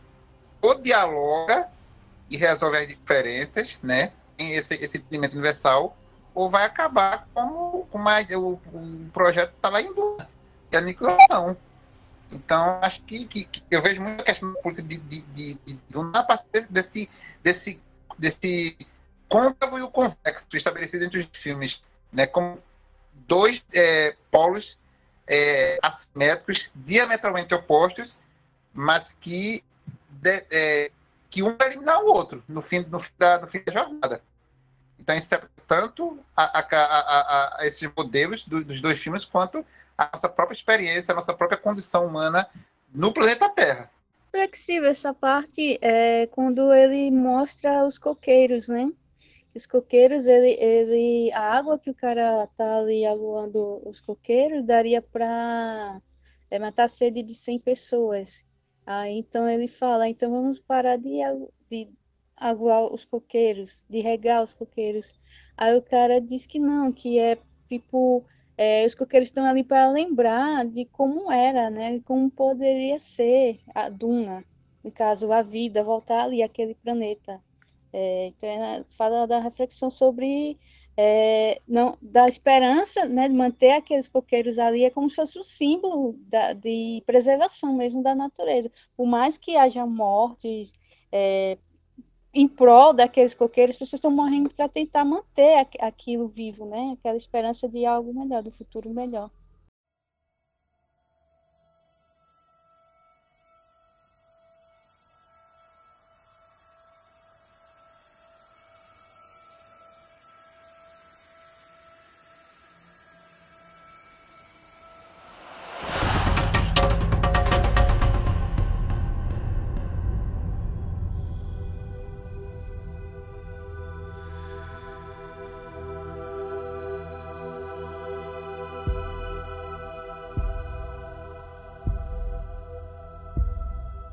Falamos sobre Duna, este filme, adaptação dessa obra clássica da ficção científica, né? Falamos aí sobre as diversas adaptações, né? E tentativas de adaptações de Duna. Né? E agora vamos para as nossas considerações finais. Né? Por favor, quem começa? É, gostaria de agradecer novamente pelo convite, gostaria de agradecer a participação do Vitor, que contribuiu muito, um grande conhecedor do, de Duna, e indicar, né? Vão ver o filme no cinema. Quem não conhece Duna, acho que é uma boa porta de entrada. Vejam também o filme do, do Jodorowsky, que é um documentário curto, acho que é uma hora e meia, mas é brilhante. Né? Ouvir o Jodorowsky falar do Duna e, e, de cinema, né? Ele fala de cinema, quando ele fala sobre que o, de filmes, né? Paixão, essas coisas assim, é muito empolgante. É uma visão única. Então, deem uma chance a Duna. Eu queria agradecer é, pelo, pelo convite, foi muito legal poder participar, um podcast de altíssimo nível. É, e faço das palavras do, do Felipe as minhas. Assistam Duna no cinema, até não só por ser principal lugar para você assistir, mas também porque se vocês, principalmente que não conhecem esse universo, deixarem para assistir esse filme em casa, 2 horas e 40, filme com uma pegada um pouco mais lenta e tal, vocês não só vão perder toda essa questão estética do filme, como pode se tornar uma experiência mais cansativa, talvez, e tal. Então eu acho que Duna foi feito para ser visto no cinema. É, e também assistam ao documentário do Rodorovsky, que é muito bom. Agradecer pelo convite e se quiserem é, me seguir, seguir o 16mm, 16mm lá no YouTube, arroba 16mm por extenso lá no Instagram e a gente está postando um monte de coisa da Mostra de São Paulo, depois vai vir Festival de Lisboa, então a gente está falando de vários filmes de festival também. É, eu queria agradecer é, a quem ficou até essa hora ouvindo a gente. É dizer que assistam, dê uma chance para Duna, e Duna. É, vão, vão, vão vendo o, o, o documentário. Tem o do Lynch que pode parecer não legal, mas para conhecer um pouco mais da história, vale. E também agradecer é, ao Vitor por compartilhar tanto conhecimento sobre essa obra. Agradecer ao Léo pela companhia de sempre, por dividir também o seu conhecimento e sua filosofia, suas, suas palavras sábias, filosóficas, existenciais, é, que aprendo muito. ao Pablo, novamente, também agradecer. Ao Felipe também traz muito conhecimento, é uma enciclopédia aquele menino. É, agradecer também ao Caio, que depois eu com certeza sei que ele vai ouvir, é, que ele não pôde participar, que ele disse também que vai comprar o livro para ler, Duna. É, a VV, que também não pôde participar hoje, mas que lá na, na página dela, preferido da VV, tem, ela fez um monte de postagens sobre Duna, bem legal e bem explicativa. É, eu abria meu, meu Instagram, sempre dá, mostrava alguma coisa de lá da página dela, vão lá também. E o, o canal Cinema em Movimento, que eu não sei dizer, Paulo vai fazer algum vídeo, alguma coisa ainda sobre Duna, que eu acho que deve fazer daqui para lá. Daqui pro... E é isso, agradecer. Até o próximo episódio. quero agradecer ao Pablo por mais esse convite, né, para participar desse maravilhoso episódio sobre Duna, do Denis Villeneuve. Agradecer time aqui espetacular, né? Hoje com a presença especial do Victor, né, que tem um amplo domínio, conhecimento absurdo sobre cinema. Sigam lá no 16mm. Felipe e a Vivi são fantásticos, sempre comentários e, mas eu, vou discordar um pouco, entre aspas, do, do Felipe da Vivi. Quer dizer, que não, não deem uma chance a Duna. Eu, eu vou dizer, se obriguem a assistir Duna, porque é uma aula de cinema, do início ao fim. Você pode até não gostar da, da proposta, você pode até achar enfador, você pode até ficar meio perdido por conta de não ter tido acesso ao romance do Frank Herbert, mas é indiscutível que é, assistindo a Duna é, tem-se uma aula de cinema, uma, uma proposta muito bem construída, né, que sabe o que quer, é, por que quer e como quer. Então, vale, vale cada, cada centavo investido, né? Assista no IMAX, se, se possível. Eu não fiz isso, pensando em reassistir, porque é o filme do ano. E, e eu, eu vou cravar aqui. Vai ser um dos melhores filmes da década. É isso. Muito obrigado a todo mundo. Sigam lá. Cinema Holland no Instagram. Um abraço a todos e a todas. Olha aí, um dos melhores da década, olha só. É, bom, eu, da minha parte, gostaria de agradecer novamente a vocês, né, a equipe maravilhosa do Cinema em Movimento, né, Léo, Vivi, né, Felipe, Caio e VV, que também fazem parte, mas não estão hoje aqui. Agradecer muito a, a, a presença do Vitor, que né, enriqueceu mais ainda o nosso debate aqui com o conhecimento dele né, sobre cinema, sobre Duna, né? Acompanhe o Vitor no 16mm, que é um trabalho sensacional. O Vitor é excelente, né? Espero que seja a primeira de muitas parcerias, né? E assistam Duna, né? Como o Léo disse, independente se você vai gostar ou não, mas é uma experiência que precisa né, ser vista e precisa ser vista no cinema. Né? Duna é um filme incrível que tem seus problemas, né, mas que as suas qualidades superam em muito os seus, né, as suas falhas. Né? É realmente um filme, um filme que a gente estava precisando, né? É um blockbuster que a gente estava precisando. Né? Diante de tanta mesmice que a gente tem né, atualmente, a gente estava precisando de um filme como Duna. Né? E é isso, gente, né? Em meio a esse tempo tão difícil que a gente está vivendo, né? É importante a gente, assim como em, como Duna nos ensina, é importante a gente sempre estar né, prontos para enfrentar as, as, as adversidades, para respeitar as diferenças, né? E para não deixar o medo nos dominar, porque o medo é o assassino da mente.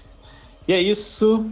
Um grande abraço e até a próxima com mais um episódio do podcast Cinema em Movimento.